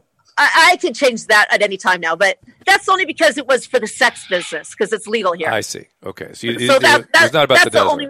And I was too high to realize to buy a property in Los Angeles, so I spent five hundred thousand dollars on some property here back then, and I made a lot of money from Bitcoin right now. From the Bitcoin? yeah. Are You did. Get out. Get out. yeah, yeah. Oh, I God. did. I bought in at six hundred. Oh my God. 600 bucks? Jesus. Yeah, and to, to save myself, I, I, it's the smartest thing and stupidest thing in one. This is what I did. I bought in at 600. I don't know what made me research it and do it. And then Meth. because I, I was concerned about my future. And also, I because of my addiction, gambling, and my Uh-oh. per- and my uh, soft heartness, what I'm doing with the birds, I had to put the money away from me. So a friend in New York, that I've known 20 years, of course, but I didn't know the count was going to go to over four million in 10 months, and so I'm some pro- issues with her, but that'll be worked out legally. So let me ask you this. One of one of the questions my father-in-law asked the other day and I didn't have the answer to. What do you buy bitcoins with? American Okay, thi- dollars, this is Chinese what I- yen? I'm how do gonna you explain- how do you get in? Does anybody I'm going to know? explain really easy Bitcoin. Okay, don't think of it as a currency. Think of it as a software like iOS, like Android, Yeah. or Microsoft. Like when you buy Microsoft, y- every time you buy your, it's already built in the computer, and you're already paying for it. So that's how you're buying Microsoft. When you buy Bitcoin, you, it's the easiest way. You, I'm going to send you some by email, Bob, Andrew Okay. uh, on Coinbase, when you register, you link your bank account and you can buy and sell it uh, the way you want. Do you know about it, But- Drew? What's that? My son does a little bit. Does he? Yeah. And this so is the interesting. uh, This is what's interesting about the cryptocurrency. The, our whole system's going to change. The wall, like to me, Wall Street and all that stuff. It's old technology. It's archaic. People are based on profit and losses, quarterly earnings. If you're on the blockchain, there's book. You can't cook the books. You can't have those crooked books that, you know, that that uh, documentary. Did you see it on Herbalife? Did you guys I'm- watch I'm- it at I all didn't- here? I didn't. I'm familiar with it. though. Okay, yes. Okay, well, Herbalife, you're aware it's a fraud, right? It's not a real product. It- It's a pyramid scheme. It's based. The, is, Herbalife Is is, that based true? on getting. so yeah, many it's based- people are involved in the pyramid scheme. I Well, see yeah, all the uh, bumper well, that's stickers. why- That's why it's going under right now because there's not enough people on the planet to sustain it. It's based on getting your family and friends to sell more Herbalife. That's how you make money on Herbalife. Yeah, It's not some product that, that it's like it's something you would buy at, um, at the dollar store. It's like sugar and some fake stuff. You know, it's not. There's nothing beneficial in Herbalife. It, Really? It's like I thought it was like a whole food you could eat. Bruce, you want to chime in? Are you on Herbalife? No, I know about Bitcoin. My, Oh, you I do? bought some Bitcoin. Oh, you did. Okay, you bought the Bitcoin. So you know about Bitcoin. Well, so people say, oh, Bitcoin's a, a fraud, a pyramid scheme. No, herbal. It's not a pyramid scheme because that's Herbalife, multi-level marketing. It's based on bringing your family and friends in to make more money. And then if it was um, you know, a Ponzi scheme. That's borrowing from MasterCard to pay Visa, you know, like Bernie um, Madoff. You know, he borrowed from one investor to pay the other. Bitcoin is exactly what it says it is. It's a blockchain technology. I would just say the one, one thing I would say is that uh, I showed this article to my son about Sir Isaac Newton, who bought Mhm. into the South Sea uh, organization, the South Sea bubble, the Right. South Sea company. He bought into it and made a ton of money, and then got out and was very happy. But his friend stayed in and made a lot more money, so he got back in and made a lot more money, and then lost, everything. Sir Isaac Okay, but this Newton. isn't a bubble. Sir Isaac this is Newton. not a bubble, Drew. I But understand. let's talk about let's talk about meth. So I knew Heidi before Okay, wait, the wait, meth. wait. Let I me knew my Heidi before the explain meth. Bitcoin real this quick. is not because of Wait, before meth. meth. This No, is I how know. she is. No, I know it's Heidi. Wait, yeah. What's the hustle? Wait, before what's the math, hustle? listen. Before math, before math, one thing. Okay, since Bitcoin's inception, inception, every year it's beat out every other investment, real estate, gold, eh, anything else. It's beat it out except for one year when Mount Gox went under, and there that's a, a reason why. I it would happened. just argue that tulips did as well in, eight, in 1642. No, no, no, no, no. But this is a real technology. The blockchain technology is being implemented. Okay, Block- But blockchain. I understand. I think the issue with it is if the it's re- scalability. It's going to be right, but it's going to be regulated. The SEC wants to regulate it as a security because it represents more of a security than a currency. Yeah. And if they do that, then there are tax co- tax issues. So what? Pay, so what? Pay the taxes. Who care? Pay your taxes. Who cares? Right? Well, and the SEC gets involved, I think it becomes a lot more complex. But that's I don't think it's going to But go Heidi away. could, be, Heidi could be out by then. So, in, in event. So, So, anyways, what you got to understand is everybody's going to be seeing this about the birds and about the uh, b- Bitcoin and Bernie Madoff and Herbalife and think it's meth. No, this is how Heidi is, and I think she needs to embrace who she is and stop the drugs and just be Heidi. What what is wrong with that, be, Heidi? be, I would argue because there that her disdain for humanity creates a hole, and the birds You don't need- fill it. you need there's Pain, there's pain. It's because I'm like when I see those saw picked up those birds, and the pain of seeing these two birds that loved each other that were padlocked three feet apart. One was fed deprived of natural sunlight till it went blind, and fed only sunflower seeds till it went blind. It, it just that someone here you are, Drew, you and your wife and Bob, you guys, you're going to fancy dinners, you're buying fancy cars, and your fancy stuff. And these two birds are sitting in a dungeon, just are hurting. But they had and you. learning But and they no had one's you. doing anything But here's about the it. thing. And there's human beings that are living in dungeons and all this kind of stuff. And we're trying. You try to do what you can where you are with what you've got, and you rescued them. That's the beauty of the world. Oh, this makes it worse. Someone captured these from the wild, I don't know, 50 years ago to make money. All right, That's the part But, that but makes if, me you, sick. if humanity is such a waste, what about your contribution to those birds? Yeah, it's valuable. It has value. I think about it a lot. I, I mean, you remember when I was out there with you and I went to the thrift store near your house and I bought a chest of drawers. I still have it. It's in my bedroom. Every time Oh, I yeah, come we by went to that, that place. Yeah, Yeah. Every time Yeah. I look at it, I think of Heidi's out there with those birds and she's fighting the good fight. There's something that enriches us all that you're fighting the good fight for the birds and I'm fighting the good fight for the drug addicts and But but I think Heidi needs. I think you need people more than you think, Heidi. you know the With the Pahrump, birds, the I see Pahrump, the words. the Pahrump Country Club. We had the Forrest family reunion there about 25 years ago at the Pahrump Country Club. All my uncles just sat at slot machines, just smoking cigarettes and playing slot Yeah. machines. It was the saddest thing you ever seen in your life. I, I'm telling you, out here, it's Velveeta cheese and Wonder Bread. There- There's no, the architecture is a manufactured home. and that's where you chose to live. Wow. You've got $4 million in bitcoins, and that's where you're Well, living. No, no, no, no, no. It was I was really high at the time, obviously. Because I didn't realize, I mean, I didn't realize whatever in 2006 or seven when I bought out here that I could have bought an $800,000 house in LA or something and, and bought my birds there. I could have bought it right outside of LA. I didn't have to move here, but I just wasn't thinking clearly then. Well, Heidi Fleiss, the lady of Pahrump. Susan, you want to invite her back right now? Yeah, we want you to come back, but we're going to get you a better mic. Yeah, we got to get her mic. Nate- All right, I love Nate is- you. I'm going to get your phone nice number. talking to you guys. Okay, Nate is- Heidi, Nate talk is soon. And gonna I have- would do celebrity rehab for free. Okay. Vi- visit us. Visit us out here when you're out here. All right. All right. Okay. All right. We'll see Nice you. talking. Okay. Bye. bye.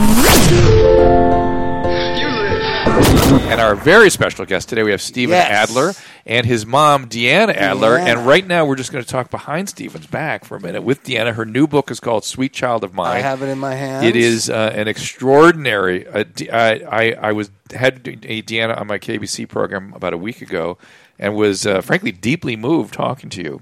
Uh, I was. thank you. Uh, from from do you know why? No, I don't know why. Well, Well, I know that Stephen is a success story for you. which is helpful, which makes me feel good. But you're a success story, not because of me. I, you, you did a lot of work. I could tell. I know that. I don't Uh, Deanna, when you know, has had to deal with Steven forever and the, the distortions and the you know, it's hard. It's painful to have a child with addiction. Oh, it's scary. Alan on and on and on. Yeah. Alan on you want to hear something funny? My daughter in law, Carolina, she kept saying to me, Go to Al Anon, go to Al Anon. Finally I went to a meeting. She took me to a meeting. And uh, so I walked out of there and it made me feel so much better because in reality I don't have it so bad. yeah. You could I be- don't That's it. have it so bad. you can be because- really bad. Yeah. your kid's alive for one Yeah, thing. my You could son- be married to him. That's right. That's exactly right. But not just that. But I just listened to these mothers talking, and I said, "Oh my God!" And I just so I started going to Al-Anon meetings, and sometimes Stephen makes me to go to makes me go to AA meetings, so I could understand because I'm not I don't well I don't have an addictive personality, so I don't Mm. understand why do you take something that's bad for you. I Mm. mean, I would never take anything that's bad for me. Explain, Bob. Well, it just seems like it's a good idea at the time. It, it's it, it's a it's a brain thing. It's a Yeah. distortion, right? Yeah. It's going to solve problems, but it creates problems. And Right. in the moment, you don't see the create problems part. You're only concerned with solving problems. Uh, and even when you know it's not going to solve a problem, there's your part of your brain saying, "Do that no matter what. Just do." And that." then, even when you know it's causing most of your problems, you'll say, Yeah, but it's also the thing preventing me from feeling the problems that it's causing. It's just crazy. It's craziness. Yeah. On the way over here, my I, we're with, I'm with my son Jamie and my son Steven, and they were talking, and Jamie was saying how he has a friend that does the craziest thing, that he like he doesn't grow up because Mm-hmm. Mhm. he takes drugs. So Right. Steven started explaining to J- Jamie how when they first when you first start taking drugs, say it'd be 11 or 12 years That's old, where you stop. and that's and S- and Steven is telling Jamie, Jamie. this. this is blowing my mind. Me too, right? now you know why I was so moved. You're, you're not going to believe it when you see Steven, how he is. I stay at his house. You think for one minute that if anything bad was going on in his house, I would stay there. Mm. Forget it. I stay there for months at a time. I do because he's such a nice guy. And he's so kind He's and so so, generous sweet. and so sweet. And he really is. He always has been. Yeah. And so you were but some of the stuff that she talks about in this book. Now, first of all, people I think remember on Celebrity Rehab when Deanna came in and visited Stephen, and he threw the chair and talked about distortions about you. He had all these memories of you throwing him out on the street and stuff that were distortions. Does he still cop to that, or does he still ha- adhere to that?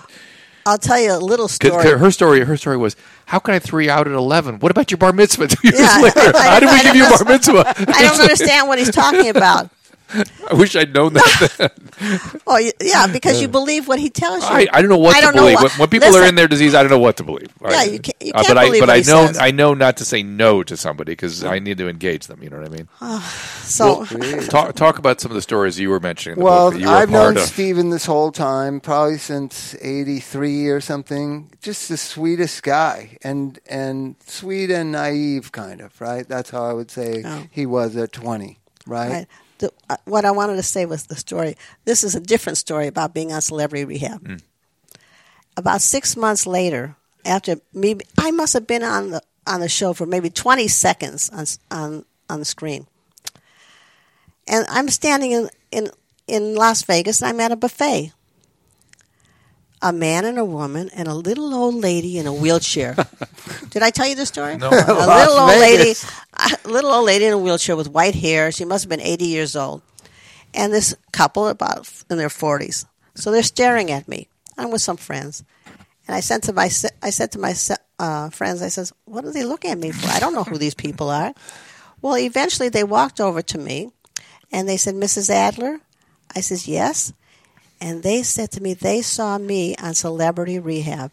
I says, "How can you recognize me after six months? I was on screen for 20 seconds, and you know who I am." and they said, "Oh, we'll never forget that. We'll never forget you." Oh, my goodness. and then he's then they start telling me how much they love Steven Mm.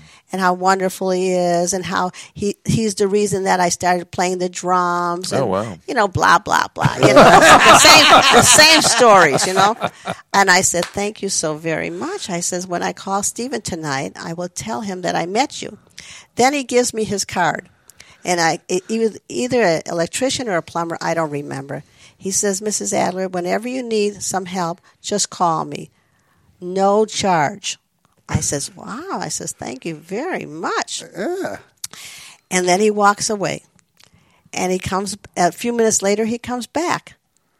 And he says, Mrs. Adler, you're not the meanest mother in the Oh, world. she is. the little old lady in the wheelchair with the white hair.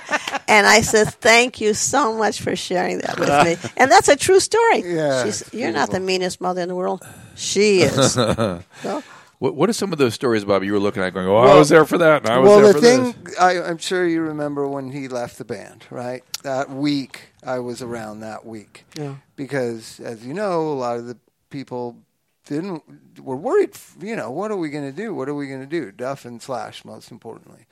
And so I was sober at the time, so I got nominated to try to just be with him and make sure he doesn't hurt himself or you know, and I remember going over that old house in Studio City off Sunshine or whatever that he had. Mhm. He was just sitting in a chair crying, watching Guns N' Roses videos.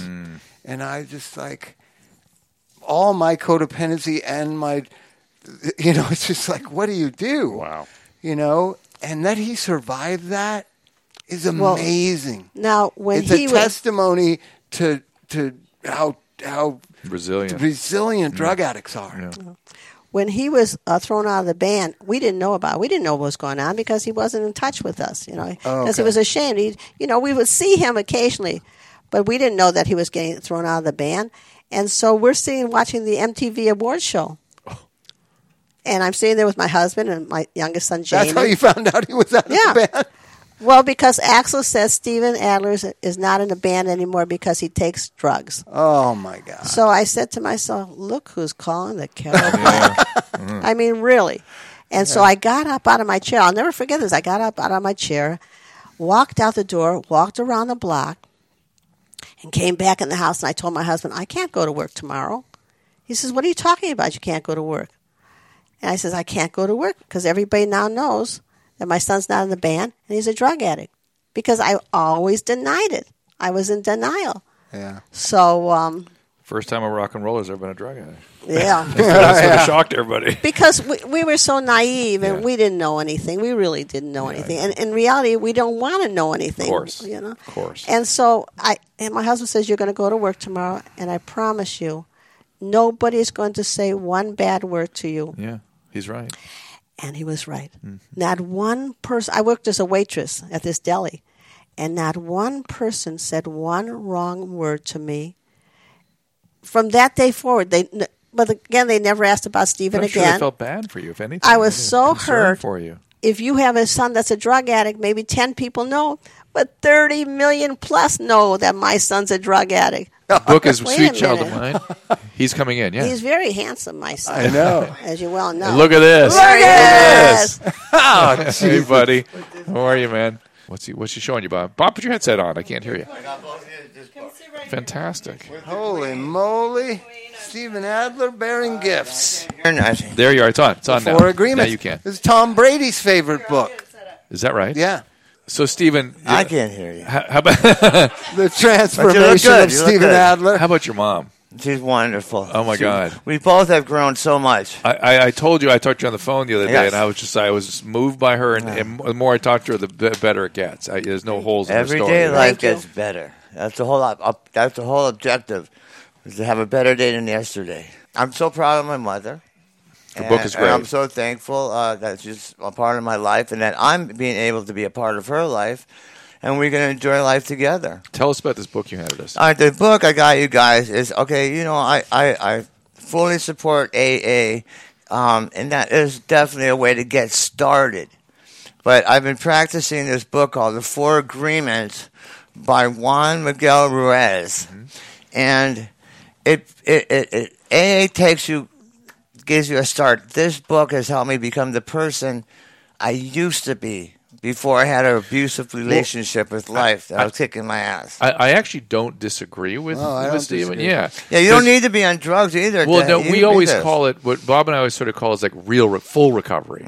You know, A- AA gets you into recovery, but full recovery is up to you. Many- You many know? different Making an directions. Well, it sometimes means uh, different kinds of therapies. It sometimes means some spiritual something. It sometimes means a career something. Whatever it takes. Yeah, it's it, but it, but it's what interests us in in treating addicts is return. Well. Become more than you knew you could be. You you flourish in a way you didn't expect, right? Oh, oh it, I never thought I'd be this happy. My life has done a complete 180. And the- all right, 179 because I do. I still enjoy smoking a little pot. Which the- last time I said that on your show, uh, my wife Carolina said that the internet people are saying all this. Shit.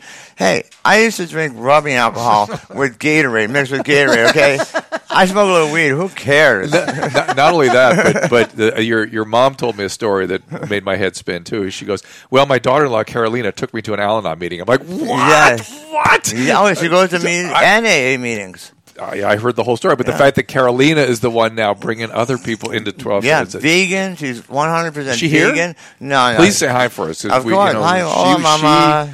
She suffered much like your mom. Oh, with she- your she illness. suffered terribly. Yeah, your illness. I mean, caused a she lot of was pain. right there. Yeah, a lot of pain. Yeah.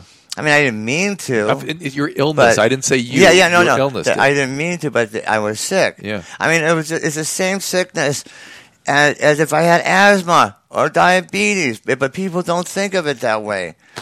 I mean, I go. I go home now. I gotta let Steven talk. I'm done. Yeah, it's, uh, it's, you just, My work here is done. When you drink and do and, and, and take drugs and, and do whatever, Yeah. you're not a rational person. Did he rehearse in your garage when they were kids? Oh. No, no, she No. Didn't, didn't have a garage. No. They had a U-shaped garage. I want to hear about the Tupperware party. He was, well, how old were you? 12? 11, 12. 11, 12 years old. And, he, co- and I'm having a Tupperware party. and he comes into the house and he walks in the house and he vomits right in front of everybody. and then and walk away into my bedroom. yeah. And so I said to my, I said to my friends, I says, oh my God, he must have the flu. Denial again. Denial again. I threw up six Old English 800s. Okay, Smelled like beer, That- smelled that- like malt That's liquor. not a flu. Okay? And, and so I That's said, a he severe must, sickness. Okay? he must have the flu, I told my friends. Yeah, denial. I Could you love smell the? denial. Could you smell the malt liquor? You want to know something? It was so many years ago, I don't remember. I my dad used to smoke cigarettes. I don't even remember smelling anything. Yeah, it yeah. was that long ago. But I know I used to say, "Please don't do it," and then now I do. But We got. We got to get that. Next. yeah, I'm, I'm, t- yeah, I'm trying. Do the everything. gum or something. Get try. I did. I got the Yeah. gum. Bob Yeah, give doing me a it. piece of gum before I go crazy. yeah, yeah, yeah. It's good. I'd rather you do that. Oh, yeah, yeah, Yeah, even if it's some of the time. The problem with this gum is you go through the withdrawal just trying to open it. so, so crap. Your mom is. Your mom now has her book. Do we wear this? The four. Uh, he every- gave me the book. He bought me the book, and I read it. I have it right next to my bed, You're reading it. and I read it, Is it I, helping every you? day. I read it every Is day. it, is it helping you? Does it help me? It makes me feel better. Let's put it that Yeah. way. I don't have any um, guilt about anything. I, like he said, I, What would you say to moms that feel guilty Or that, shame. that are Well, being shame was led her to thing. believe that they're responsible for their adult children having addiction? Or, or, or they feel like somehow they are or should be responsible. because that's the thing that binds the illness. Yeah. You know, it Well- keeps you sick. now that I know more, and I see that my son, he's alive, he's he's good, he's well. It's not my fault what he did, and I Yeah. know that. And it took me an awful long time to realize that it's not my fault. not. I didn't teach him to drink. I didn't teach him to eh, do drugs. I didn't teach him anything like that. And it's- Mm. Nobody every- in my family drank or yeah, did drugs. everybody is responsible for themselves. Drew, zero in on what I'm trying to describe because I know you can put it in a way that's easily understandable. I, I, People are getting blamed for other people's problems. Well, because it's e- easy to blame somebody else for your problems. Uh, misery loves company. Hell, it's not my fault. If people would be just more honest and open up more, it'd be so much easier. I, I would argue though that you, you're you're all right. You're right. Everyone's correct. But what Bob's talking about is sort of a new phenomenon, and and I would argue it is dangerous, I think. no, no, no. But it's also disrespectful and demeaning to the addict Mhm. to, to for a parent to have the grandiosity to assume that anything that's happening to their child is all about them. Can I say something? yeah. all those years that Stephen was Mm-hmm. on drugs, he used to curse at me. I mean, terrible, terrible words. But I was Well, he- always there for him. I was. al- I never stopped loving him because I knew that it wasn't Stephen that was doing that. It was the drugs that was doing that, not Stephen. Stephen Adler has to be the, you know, the nicest person you ever want to meet. I'm the coolest guy you're Yeah. ever going to meet. But it's, so when he's being mean to me and he's pushing me around and he's and he's saying terrible things to me and he, he doesn't talk to me, you know, he stops talking for months and months and months. It's not him. It's not my son. I It's the know. drugs. Yeah. And you have to realize that. And I finally realized that. Well, I think that what. but but what- but hang on though. But you assumed the shame for his illness. Oh God, I was so ashamed. I was in denial, ashamed. But what do you say to parents that are sort of in that same mindset? All right, stop it already. That's what we say. Stop it. It's hard to get them to do You know, so. That's just part of the stop four it. agreements. That's part of the Stop four- it already. It's Stop so it. easy to, to you know that you, you hear it, you read the book. It's like it's like reading a Sesame Street book. It's so basic and so under, easy to understand, but it's so hard to do. Deanna Adler has relinquished her mic. I'll tell you to whom in a second, but I want to remind people again Sweet Child of Mine is the book. Uh, it was written with the help of Lawrence Spagnola, and so Larry is here with us. Larry, th- welcome to the program. It's an honor and, to be here. And Jamie is here as well, uh, Stephen's brother. Hey, Doc. And uh, we brought Lawrence in for many reasons. Uh, he is not only the author of Deanna's book, but also. Stevens' book, which uh, got the whole ball rolling, Appetite for Destruction, nine years ago. We came out with that, and it was a bestseller, and we were very fortunate to reach a pretty wide audience.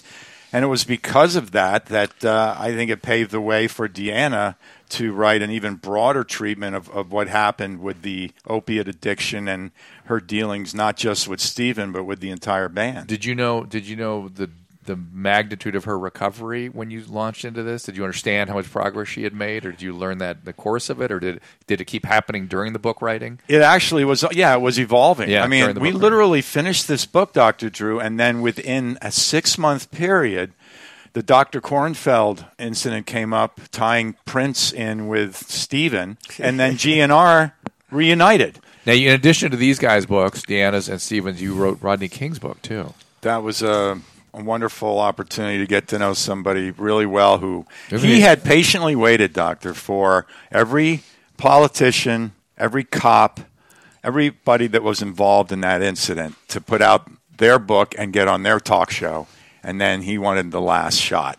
And so, even though it took 20 years, I believe he does have the final word on it. And what he wanted people to know more than anything else was that he himself kind of rose above his body that night and saw himself getting beaten. He thought to he hell. was going to had die. An He OBE. told me- he told me yeah. he thought he was going to die. Yeah, and and then he doesn't know how he got sucked back in, but that's what kept him going.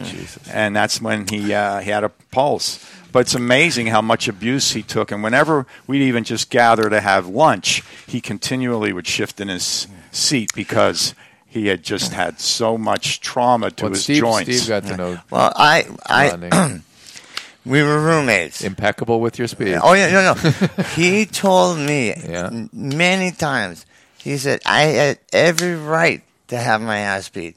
He said he was on PCP. He was drinking and driving, and on PCP. He says he would pull over. The cops would go behind him. He'd pull over, and then they'd walk up to his car, and he would take off. And just you know, s- speed off down the street, not even watching, you know, bumping other cars. Uh. He said he was wasted. He said he was a total prick to him. He said he totally. He said everybody thinks that. Yes, it was terrible. He got beat up, but he was all. You don't understand what an asshole I was to them. Well, I- okay, I- I, if you're an asshole to cops, you're gonna So get your bad ass that beat. He, he didn't deserve what he got. He didn't. He, deserved to be restrained. Yeah, And- but- and and I saw Rod- we all saw Rodney drunk. He he's a scary dude when he Yeah. drinks. He's Yeah. the nicest Big, guy on earth. big scary dude. He is I- the nicest guy on the planet when he's Yes. sober. I asked him what uh, was the most important thing about him getting this book written, and he said, uh, "Not that I live on, but that my words do. That I'm af long after I'm dust and in the ground, people are going to remember. Can't we all get along?" Yeah. But Bob and I were heartbroken when we lost Rodney. He's the Isn't that sweetest from man. the Wizard of Oz? Can we all just get along? Sounds like it should have been. There's no place like home. There's no- no pla- okay, that's it. So, so No place like in home. addition to Deanna bearing witness to your, your illness, Jamie had to live through a bit too. Well, right, yeah. Well, Jamie? he, he went through a little Jamie and I used quite to have- experience himself. Well, I understand, but but Jamie and I used to have many conversations about you when and, Uh, before and- you guys ever met. Yeah, was it before even? Before they, you guys met. Is yeah, that of right? Is that we course, were- 'cause I we remember- used to get on the phone and we, Doc, he wants to come in, and you're Yeah. like, "Are you sure?" And then the first time you came and met us, I think was in Canoga Park. We had that house like Yeah. in Woodland Hills or something. I just remember us. I, I shared with you your fear. Definitely. That's what I remember. But tell him why you got sober. Um, I don't know. Why did- Okay, why- why Why did I did you get- get- that's a good he question, said uh, that- to have he a better said life. me- no, you told me that. How can I have your Oh, yes. Mm-hmm. brother put in there and say my brother's this, my brother's that, and try and get him help Yes. when I'm doing drugs too? Yeah. I remember actually bef- when I called Dr. Drew, we were going to meet up maybe two weeks later. And at that time, I was using. Mm. And I, the time I, the, the first time I talked to Dr. Drew, I didn't pick up after that.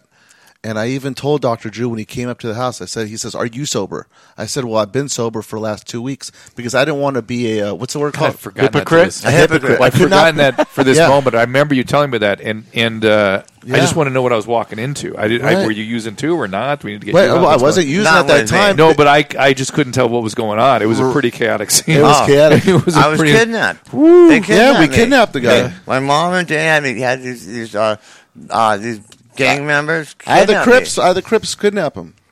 and they, they took Well, all my that- money. well, that worked. they were giving me dope. They were giving me better crack than I was smoking. Oh, they were giving me better pills than I was getting. More of everything.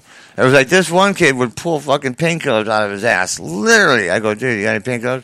Yeah, here you go. And the hand was like always. It was like it, it was Oh, nonstop. They had me. The longer that they kept me, the longer they were going to get paid. Wow. And then my mom was paying them thousands of dollars a week. So every the just- longer they just had sit me, on you, just- yeah, and all they did was get me high. And then when I tried to get my own drugs, they would they they handcuffed me and leg cuffed me to the staircase, you know, the railing on the staircase. And I s- pooped my pants. They left me there for two hours. I didn't know anything about oh Well, my wait, wait, god! Is this in the book, Larry?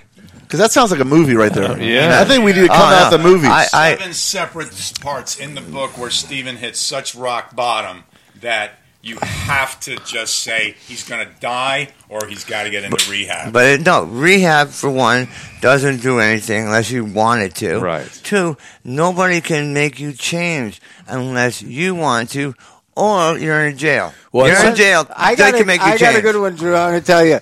So I don't know what year it was. 90s or whatever. 93, so 94, I, New York. Yeah. So I, dri- I drove him to the airport. I booked him to go to Hazelden. Uh. I had the guy. He knows what he looks like sitting at the airport. Somehow Steven doesn't get off the plane, stays on the plane, and somehow, how York did you get out? City. And he en- ended up in New York. For two weeks, two Oh. three weeks. a one way uh, airplane to Minneapolis. He g- he stayed on the plane until he knew that the Hazelden people would go away. And then got off and went to New York. I, I went to some club. People recognized me. Did drugs for like three weeks. Came home. But, but this is the this. Oh, your poor mom's getting anxious hearing these stories, right? Oh, he knows everything. Give, Yeah, give, yeah. give her the headset. Hold on, we're having to pass the mic around here 'cause there's so many of us in the room right now. We have four mics. And, One time I took Steven to the airport and I says, you know what? I'm going to stay here till the plane takes off. and everybody gets on the plane and lo and behold, Steven jumps off the plane just before they're going to um, Take off. Take off. And so I s- and uh, so I'm there. So he's surprised that I'm there. He thinks I'm dropping him off and then I'm going to go in the car and go home. I said, "Steven, what are you doing?" And he was so mad at me because he saw me. And I just took him right back home. Well, the Yeah. addict was mad. I- I feel like- because I, I I've wasted so much money uh, going to treatment centers when I knew I was only going to stay two or three days. I was doing it to uh, Make what- everybody else happy. Exactly, Yeah. appease you, appease, Appease, appease, appease. Yeah, that's what he used to tell everybody. me. and I'm sure Steve, you heard many times, Stephen, what are you doing? How- And the reason he said he was doing these things was to appease well, me. that he was right. He was being honest. Yeah. he was being honest. That's being, what he was being doing. an addict and, and and getting any help whatsoever is all about being honest. Okay. one t- the time that Stephen was ki- ki- uh, kidnapped.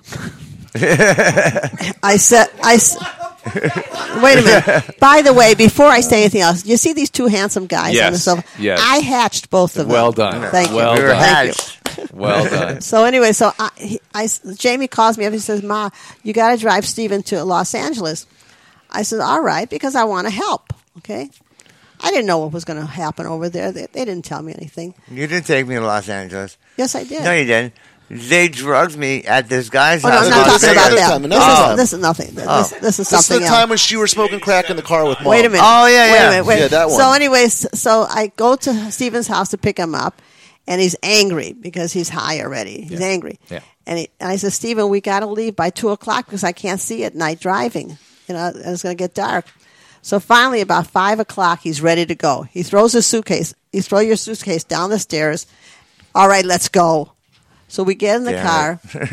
We get in the car, and I'm driving, and I've taken this trip numerous times. I know where I'm going. I know how to get from Las Vegas to L.A. He needs a little detour. No, no, No. no, detour, nothing Right. like that. So I'm driving and I'm driving, and um, we're about an hour away from Los Angeles, and all of a sudden, I didn't know what I was doing. I didn't know where I was. Oh, did you get high on the crack too? That's exact, and I didn't know that at the time. Oh. So I, s- I said, I stopped the car and I said, Steven, I says, I don't understand. Why are we here? Where are we going? what are Oh, we doing? Look what You I know, did. Look what I did. Say and I'm a because he's super bad smoking guy. crack in the car. He's smoking crack, and I keep telling him, I said, stop smoking. St- I don't want you smoking in the car. Stop smoking. So basically, what you're saying is my mom smoked crack. Yeah, that's awesome. Crack is whack, mom. Crack is whack. So wait, Yeah, there's that smoke crack. Wait a now. minute. So anyway, so I thought you did I- drugs, Dan. I, s- I will not talk about that. Unintentionally. Unintentionally. And so I, I stopped the car and I said, Steven, I says, I don't understand. I says, I don't know how to get to Los Angeles. He's, and you know, he says to me, he says, Ma, don't worry, I'll guide you. And we he's got right he's there. so high on crack and he's going to guide me. So, like a dummy, I Your says, mom's a okay. lightweight. I, said, I, said, I says, okay. So he's telling me how to get to Ventura Boulevard. Oh my god. And, I- I an got hour it there. later, and an hour later, we were in LA, right where we had to be, Mm. and I didn't know what I was doing. I was so happy that the police didn't stop us. Nobody looked at us. You know, Wow. it was crazy. But I drove all the way there, and I'm, and I'm secondhand smoke, and I kept telling him, "Don't smoke in the car. Don't smoke." Yeah, but he doesn't don't, listen don't, to me. Don't. You know? I didn't listen to you when I was 11. I'm Right, not why you listening gonna now. listen now? We're gonna start. We're gonna start You with still new, don't listen. with new campaigns about secondhand crack. Forget secondhand tobacco. Secondhand so, all right, crack. Stephen, pr- pleasure, man. Thank, you, you, for Doc. coming. Good to see you, buddies. Thank you, Larry. I love for- you, Bob. for doing Appreciate this. it so much. Thank you very Jamie. much. Special guest today, Dennis and Darren. Dennis and Darren. The great Dennis Dennis Rod. and Darren, huh? well, we'll put we'll, we give you top billing, Dennis, of course.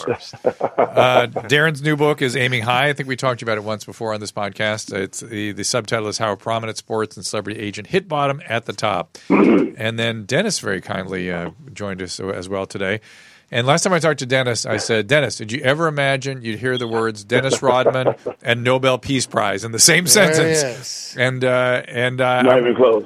uh, no, oh, I disagree. I think those words are aligned now forever. Uh, You may not get the Peace Prize, but I'm just saying people Right. people are acknowledging that um, you were onto something.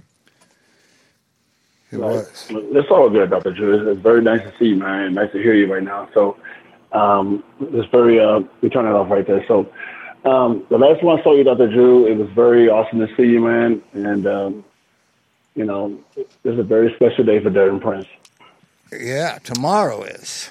Tomorrow we're going to be at Barnes and Noble, right?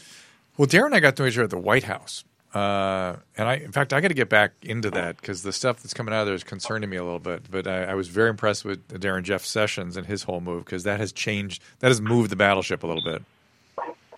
Darren, you Is there? that where you were- you were there, Darren? Yeah, I was there. you got to work. out, that's a microphone there. You got to use Were that you thing. that op- were you that optimistic about it with Kellyanne Conway leading the opiate brigade?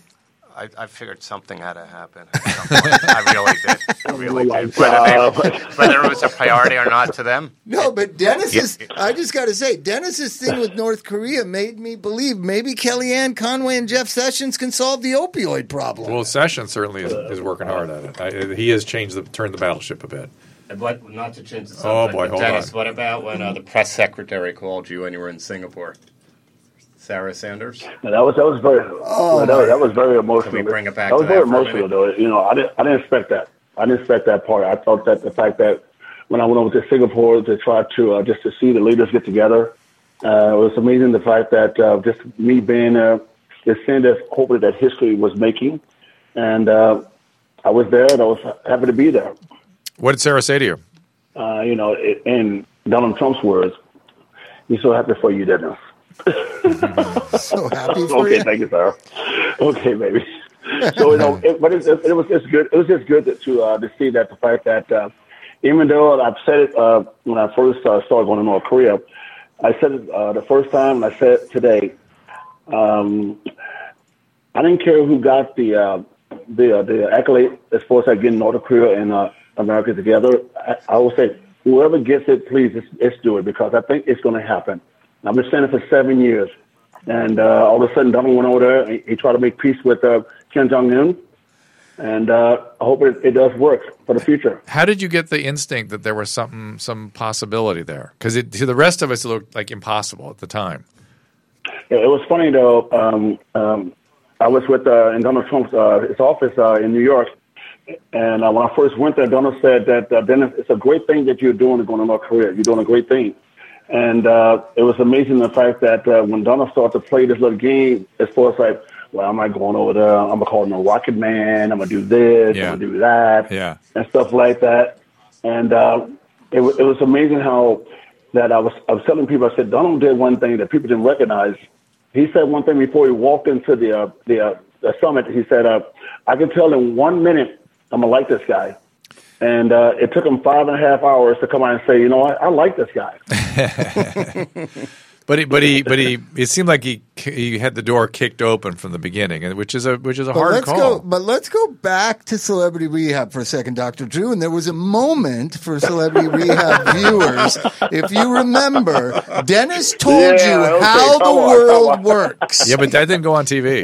That oh, it go on- didn't go on TV. No, it didn't make the final cut. Dennis, do you remember? Do you remember? You told Doctor Well, Drew how the world right. works, and there's God, Right. and then there's sports heroes, and then there's movie stars and rock stars. I like the fact that movie stars and rock stars are e- on equal pavement because I always thought Right. movie stars were above rock stars, but apparently they're equal. And then politicians are under that, and then everybody else. Mm-hmm. And he was right. Once again, Dennis Rodman was right.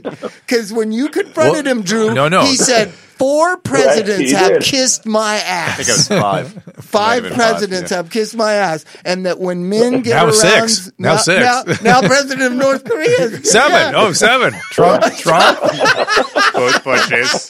Dennis, you are correct in how the world works. I just want you to know that. No, it, it, it's it's all good though. You know, the main purpose why we're doing this today, Doctor Drew. Yeah. I'm very happy the fact that I'm, I'm with uh, Darren Prince. Yeah. and um, he- he's doing some really he's doing some really amazing things, man. You know what? In Jersey, in his hometown, I think the epidemic is called uh, fentanyl. What is it? Fentanyl is really bad. Oh, And- yeah. it's- it's- Oh, yeah. it's- Yeah, it's- fentanyl. Oh yeah, it's bad. Everywhere. Yeah, and it's it's terrible. Very, it's very bad. It's very bad right now. No, listen, Dennis. Uh, Dar- I bet- Dar- Darren and I were talking off the before the thing heated up here that we want to go out and give do some speaking together. Try to try to you know Darren can tell his story and his dramatic story of recovery and stuff, and and then I can Right. help people make sense of it. We we want to go out there and talk about it, but but be that as it may. You, you, you may not remember. There's two things I want to just focus in on. One is a Darren thing, and one's a Dennis thing. Bob's t- telling us about how the world worked, but, but the part that, that you missed, Bob, that Dennis told me about how the world works, he said to me, he said, he said to me, now this is the part I like because he said, he said, Doctor, you and I, he said, you and I will have a relationship. We don't have one now, but we will get one. So long as you understand how the world works, and, so, and you understood. And I said, "Okay, I'm willing to do." it." But the theory, the theory, like everything with Dennis, is just no holds barred and honest, and that's what Yeah. I, I love. Yeah, and, I he try wa- to and be. we did. And the fact is, I went to the Lakers game. You, Darren, you were there. I, you know, when you look around courtside at the Lakers game, it's the titans of industry, Yeah. it's political leaders, Yeah. it's movie stars and rock stars, and they're all bowing down to LeBron. Yeah, wanting to be near sports athletes. That's crazy, but uh, Dennis Dennis, is right. I'm telling you, when you said that thing 10 years ago, I thought you were out of your mind. I now believe it is true. And so the other issue is is uh, I wanted to someone say something about Darren. Oh, the Darren uh, Dennis called me when you were on Celebrity Rehab. I don't know if you know this, and he was regaling me with his own recovery. Except what was wrong, Darren? Right. I was on Suboxone. Yeah, you at were that not point. sober. Yeah, I was on the opiate blocker for 14 months. Sometimes, sometimes our greatest advocates are not sober. Yeah, it's true. I was on Suboxone. I'd still have a few cocktails with Dennis. I was on a mood stabilizer, antidepressants, anxiety medication, and I thought I was sober because I wasn't doing the opiates. Yeah, no, Yeah. that's pretty close Makes to sense, what right, Bob? America believes now. Right. Dennis kicking the knowledge down to the world of how the world works was not on television. No, Oh, that's bo- there was- there was a lot of good Oh, stuff. man. that- yeah, it really it bothered me that it wasn't. I know. But here, but I want to go back to Kim Yeah. Jong Un and, and Korea. How, how, what were you? How did you know that there was potential there? I, I don't understand. Did, did you just know he was a fan and you thought, God, I wonder if I remember there's a human being there, I can reach him? Or what, what were you thinking? How did you figure that out? Uh, it, it was amazing, um, Dr. Drew. Uh, um, good question. Um, when I first uh, met him, it was uh, like by accident. And uh, we did the Harlem Globetrotters. He just asked me to come up uh, and meet him upstairs. And uh, he walked in, and I saw this little small Japanese guy walk in, and I see Don't say that to a Korean. 10,000 people standing up, standing up, clapping, clapping, clapping. And I'm sitting down. I wonder who, why they clapping. I thought they were clapping for me. And I'm standing up like, okay, shaking my hand. And I'm like, yeah, yeah, Oh, Wow. yeah. Because of the way the world works. Wow. All about him again. and, and about him again. It was amazing. I was like, oh my God, they love me. I said, wait a minute, hold on. And this little short guy walks to me. he walks towards me. He's like, wow. I, I, and I still didn't know who this guy was. I never met the guy, right? Does he speak And English? walked, um, uh, he Yes, don't speak he's- English at all. He just he doesn't. came over. He's uh, waving, waving, waving. I still don't know who this guy is. And next thing you know, he sits down, and I am keep asking, "Who is this guy right here that people love so much?" I didn't even know who the guy was. you know, I'm Wow. like, okay, great. He said, "This, this is a supreme leader." I said, "Supreme leader? Who is that?" You know, I kept like, "I'm so stupid," you know. so it's more like, "Okay, great." But so it's all like, "Okay, And great." what This, did he- this did the he guy just- that runs things. Well, the reports I were agree. that he's a fanatic about the Bulls. Was he a fanatic about the Bulls? That's Right. how it started. oh, he, lo- he loves Chicago. He loves Chicago, man. He loves Chicago Bulls, man. Vice Media came to me about a year before it happened, and um, I, I I didn't know anything about North Korea. A lot of people didn't at that point, and they showed me a photo of him in boarding school wearing a '91 Rodman Bulls jersey. Does, does does he speak English, Kim Jong Un? Do you know? No. Did he speak English? No. Did he attempt? Translator. Translator. And No. because he went to school in Switzerland, right? And that I guess in Korean. But so and so, you- did you organize the whole thing? I organized the whole. So I- wh- all what the made, what made you think that was a good idea? So, so here's what happened. I talk about it in my book. This is amazing. So, How much had he Vice thought? Media. I managed Dennis Rodman. Here's what here's what Darren thought. I managed Dennis Rodman. How much trouble could he get in in North Korea? Oh, It wasn't even. it, it wasn't even about the money. They Yeah. came. They came to us. They changed the date four different times on me, and I kept calling them, Dennis. Oh, you're going to Korea. You're going to Korea. And then finally, the And was it contract just gets- sort of an appearance? Just yeah, you go and to- with, with the Globetrotters, he was Oh, going as okay. a player coach with the Harlem Globetrotters. Oh, okay, okay. And was this So- a, was this a world peace sort of a thing, no, or- at, at at that point, it was just an international exhibition game like any Wow. other country that we would have gone to. And I finally got the contract from them signed. I go downstairs to Steve in my office.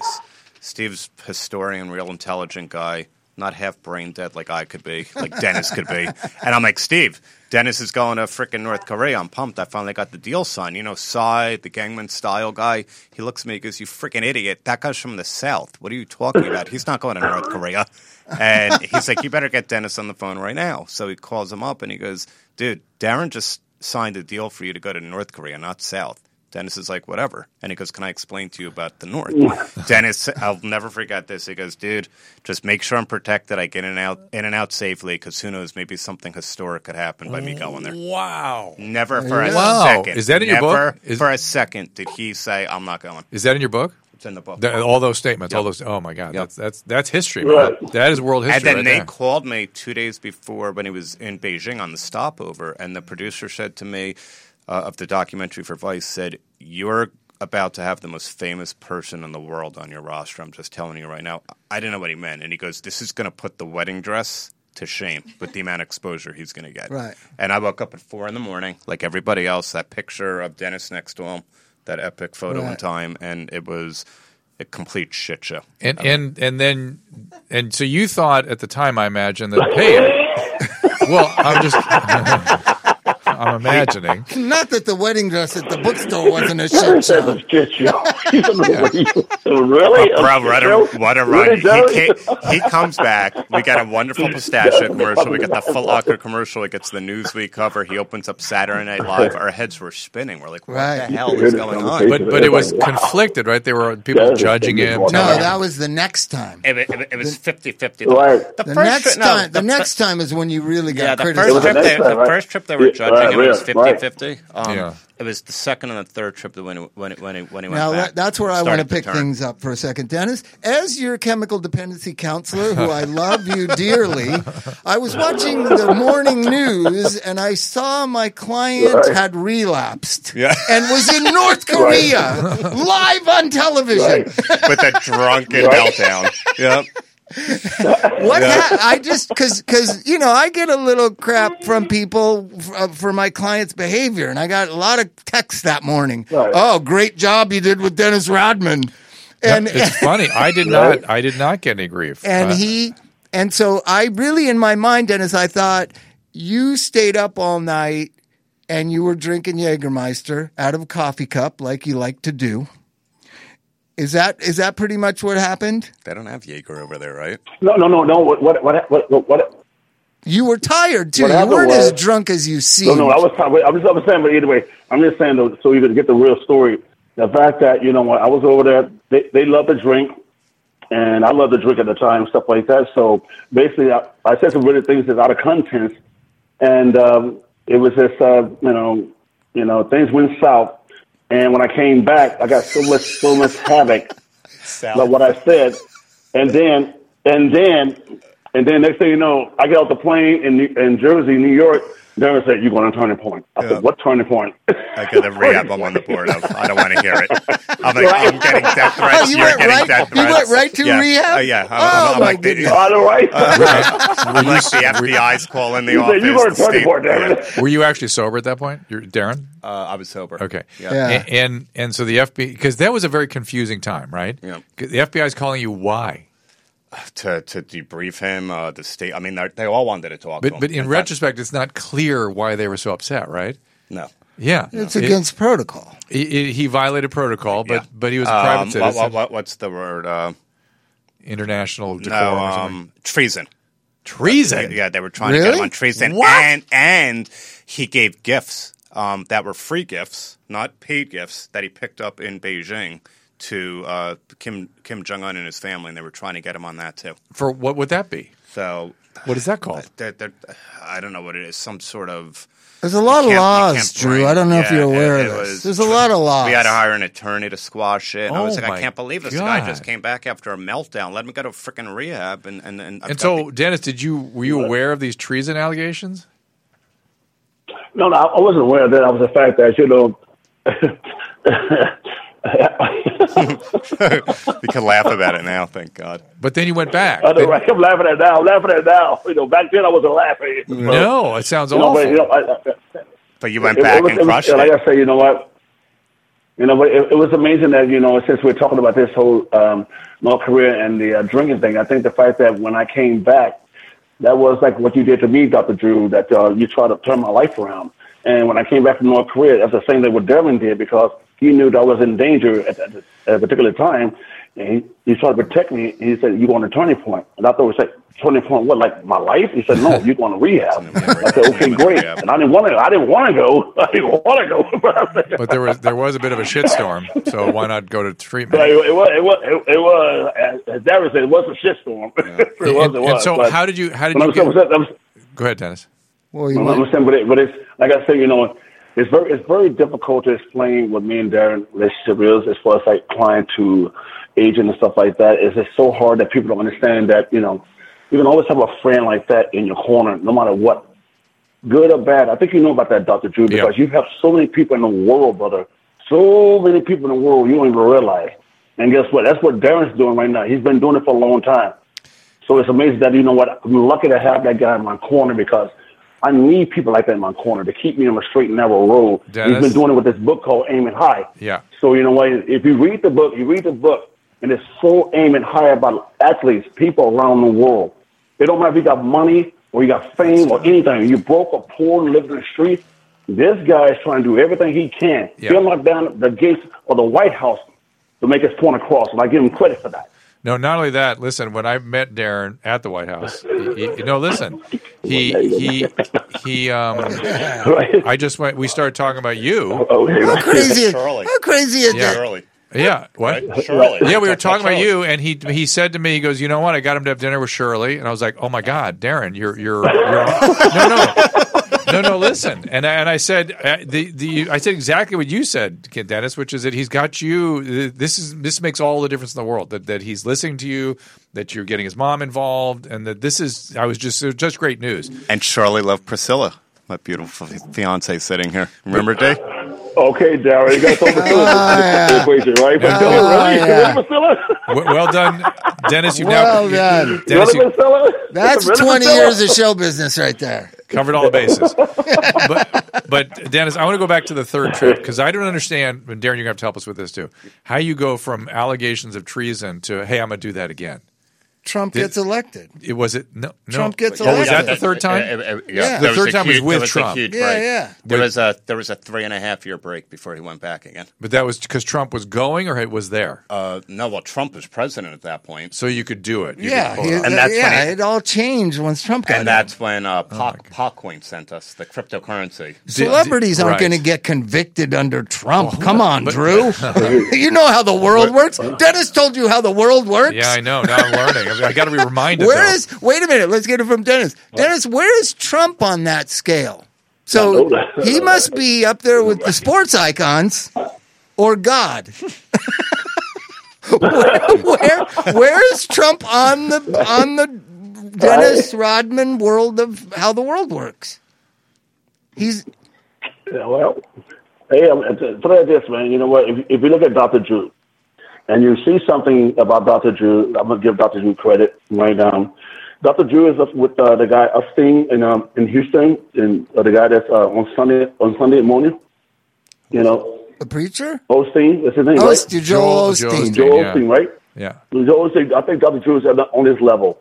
And uh, I think that the fact that Dr. Drew has touched and uh, affected a lot of people's lives.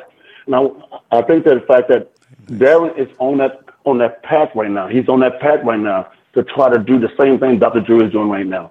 And Well- I think that if uh, we can all come together and try to try to make some some type of difference to people in the world because we can't change like that- the world of the drug addiction overnight. Well, let me What ask the- you what this. they But say about that's what this- that makes Dennis Go different than ahead. everybody else. No, Dennis has it has has uh, insight. That- De- that- Dennis has a certain what kind he of just vision. said. Yeah, yeah. Because so, because so wait a minute. everybody could say, "Well, I'm rich, I'm famous, I'm whatever," but that wanting to make a difference, Right, That's that's the Dennis. is Yeah, I is know that's the Dennis. thing that's so beautiful about so, Dennis. So hold on. So let me ask Dennis. What- De- There's so much tribalism and you know this split in the country right now. Do you see any road back to healing us?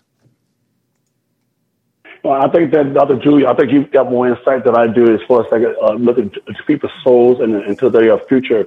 I think that you know God and Jesus didn't and try to improve people's lives. All they asked um, them to do one thing: Can I help you? That's what God and Jesus did. They said, "Can I help you?" And the only thing He says, you know, put your hand out. Let me hold your hand. Let me show you the way. Pretty much, that's what you guys are doing. It's going to help these people that's in dire need to try to straighten their lifestyle. And it's amazing that people don't want to understand it because life is moving so fast that we don't understand how to slow down and take a breather and say, hey, you know what? Let me check myself first. All right. Well, that's that's advice by itself. Just uh, that. Just slow down, take a breather, get off the social media. So now now they got the third trip. now we got the third trip. And so what was that like? I mean, that was scary, right? The, uh, I mean, the, the, thir- the third trip uh, went a lot more in, in his favor. Must have. it really went a lot more in his favor. Okay. You know, he came back. He, he was stone cold sober. Did Yeah. everything he had to do. You didn't see Kim Jong Un on that trip, but he saw all the delegates, the officials, and Dennis did something so brilliant. Um, he handed them a book. This was right around. Was it around election time? That I'm thinking. Trump wasn't president yet. It was- he handed them No, he the wasn't Korean president. version of Art of the Deal. Wow. And it went viral. Yeah. Uh, you were out Wow. there with Vo. You guys picked up the book. You gave it to uh, to the Minister of Sports, and it. But it I'm was sorry, a- sorry, uh, anyway, anyway, Dr. Drew, look it up right now on your computer. Right now, you'll see it. Look at the picture. You know, what I gave it to him. unbelievable. Okay.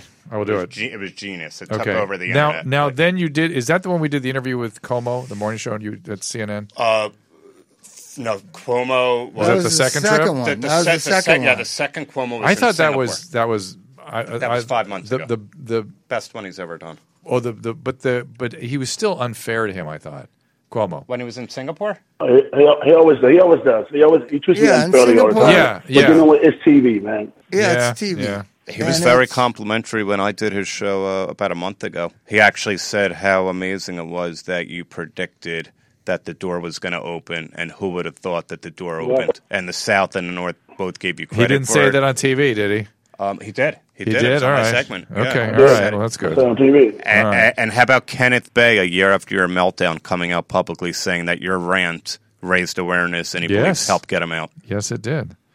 Wait Yeah. a minute. What am I? But, So, but anyways, anyway, so anyway, so uh, I gotta go to uh, dinner and um, let you guys know one thing, guys. Yeah. It's beautiful to talk to you guys today, Dr. Drew. Is this the Hello. picture? Is this the I'll see you picture? tomorrow, right? Hold on, Dennis. I've- I'm, I'm there. showing the picture. Oh, it's up on our screen. I, so I've got the picture of you uh, handing the art of the deal.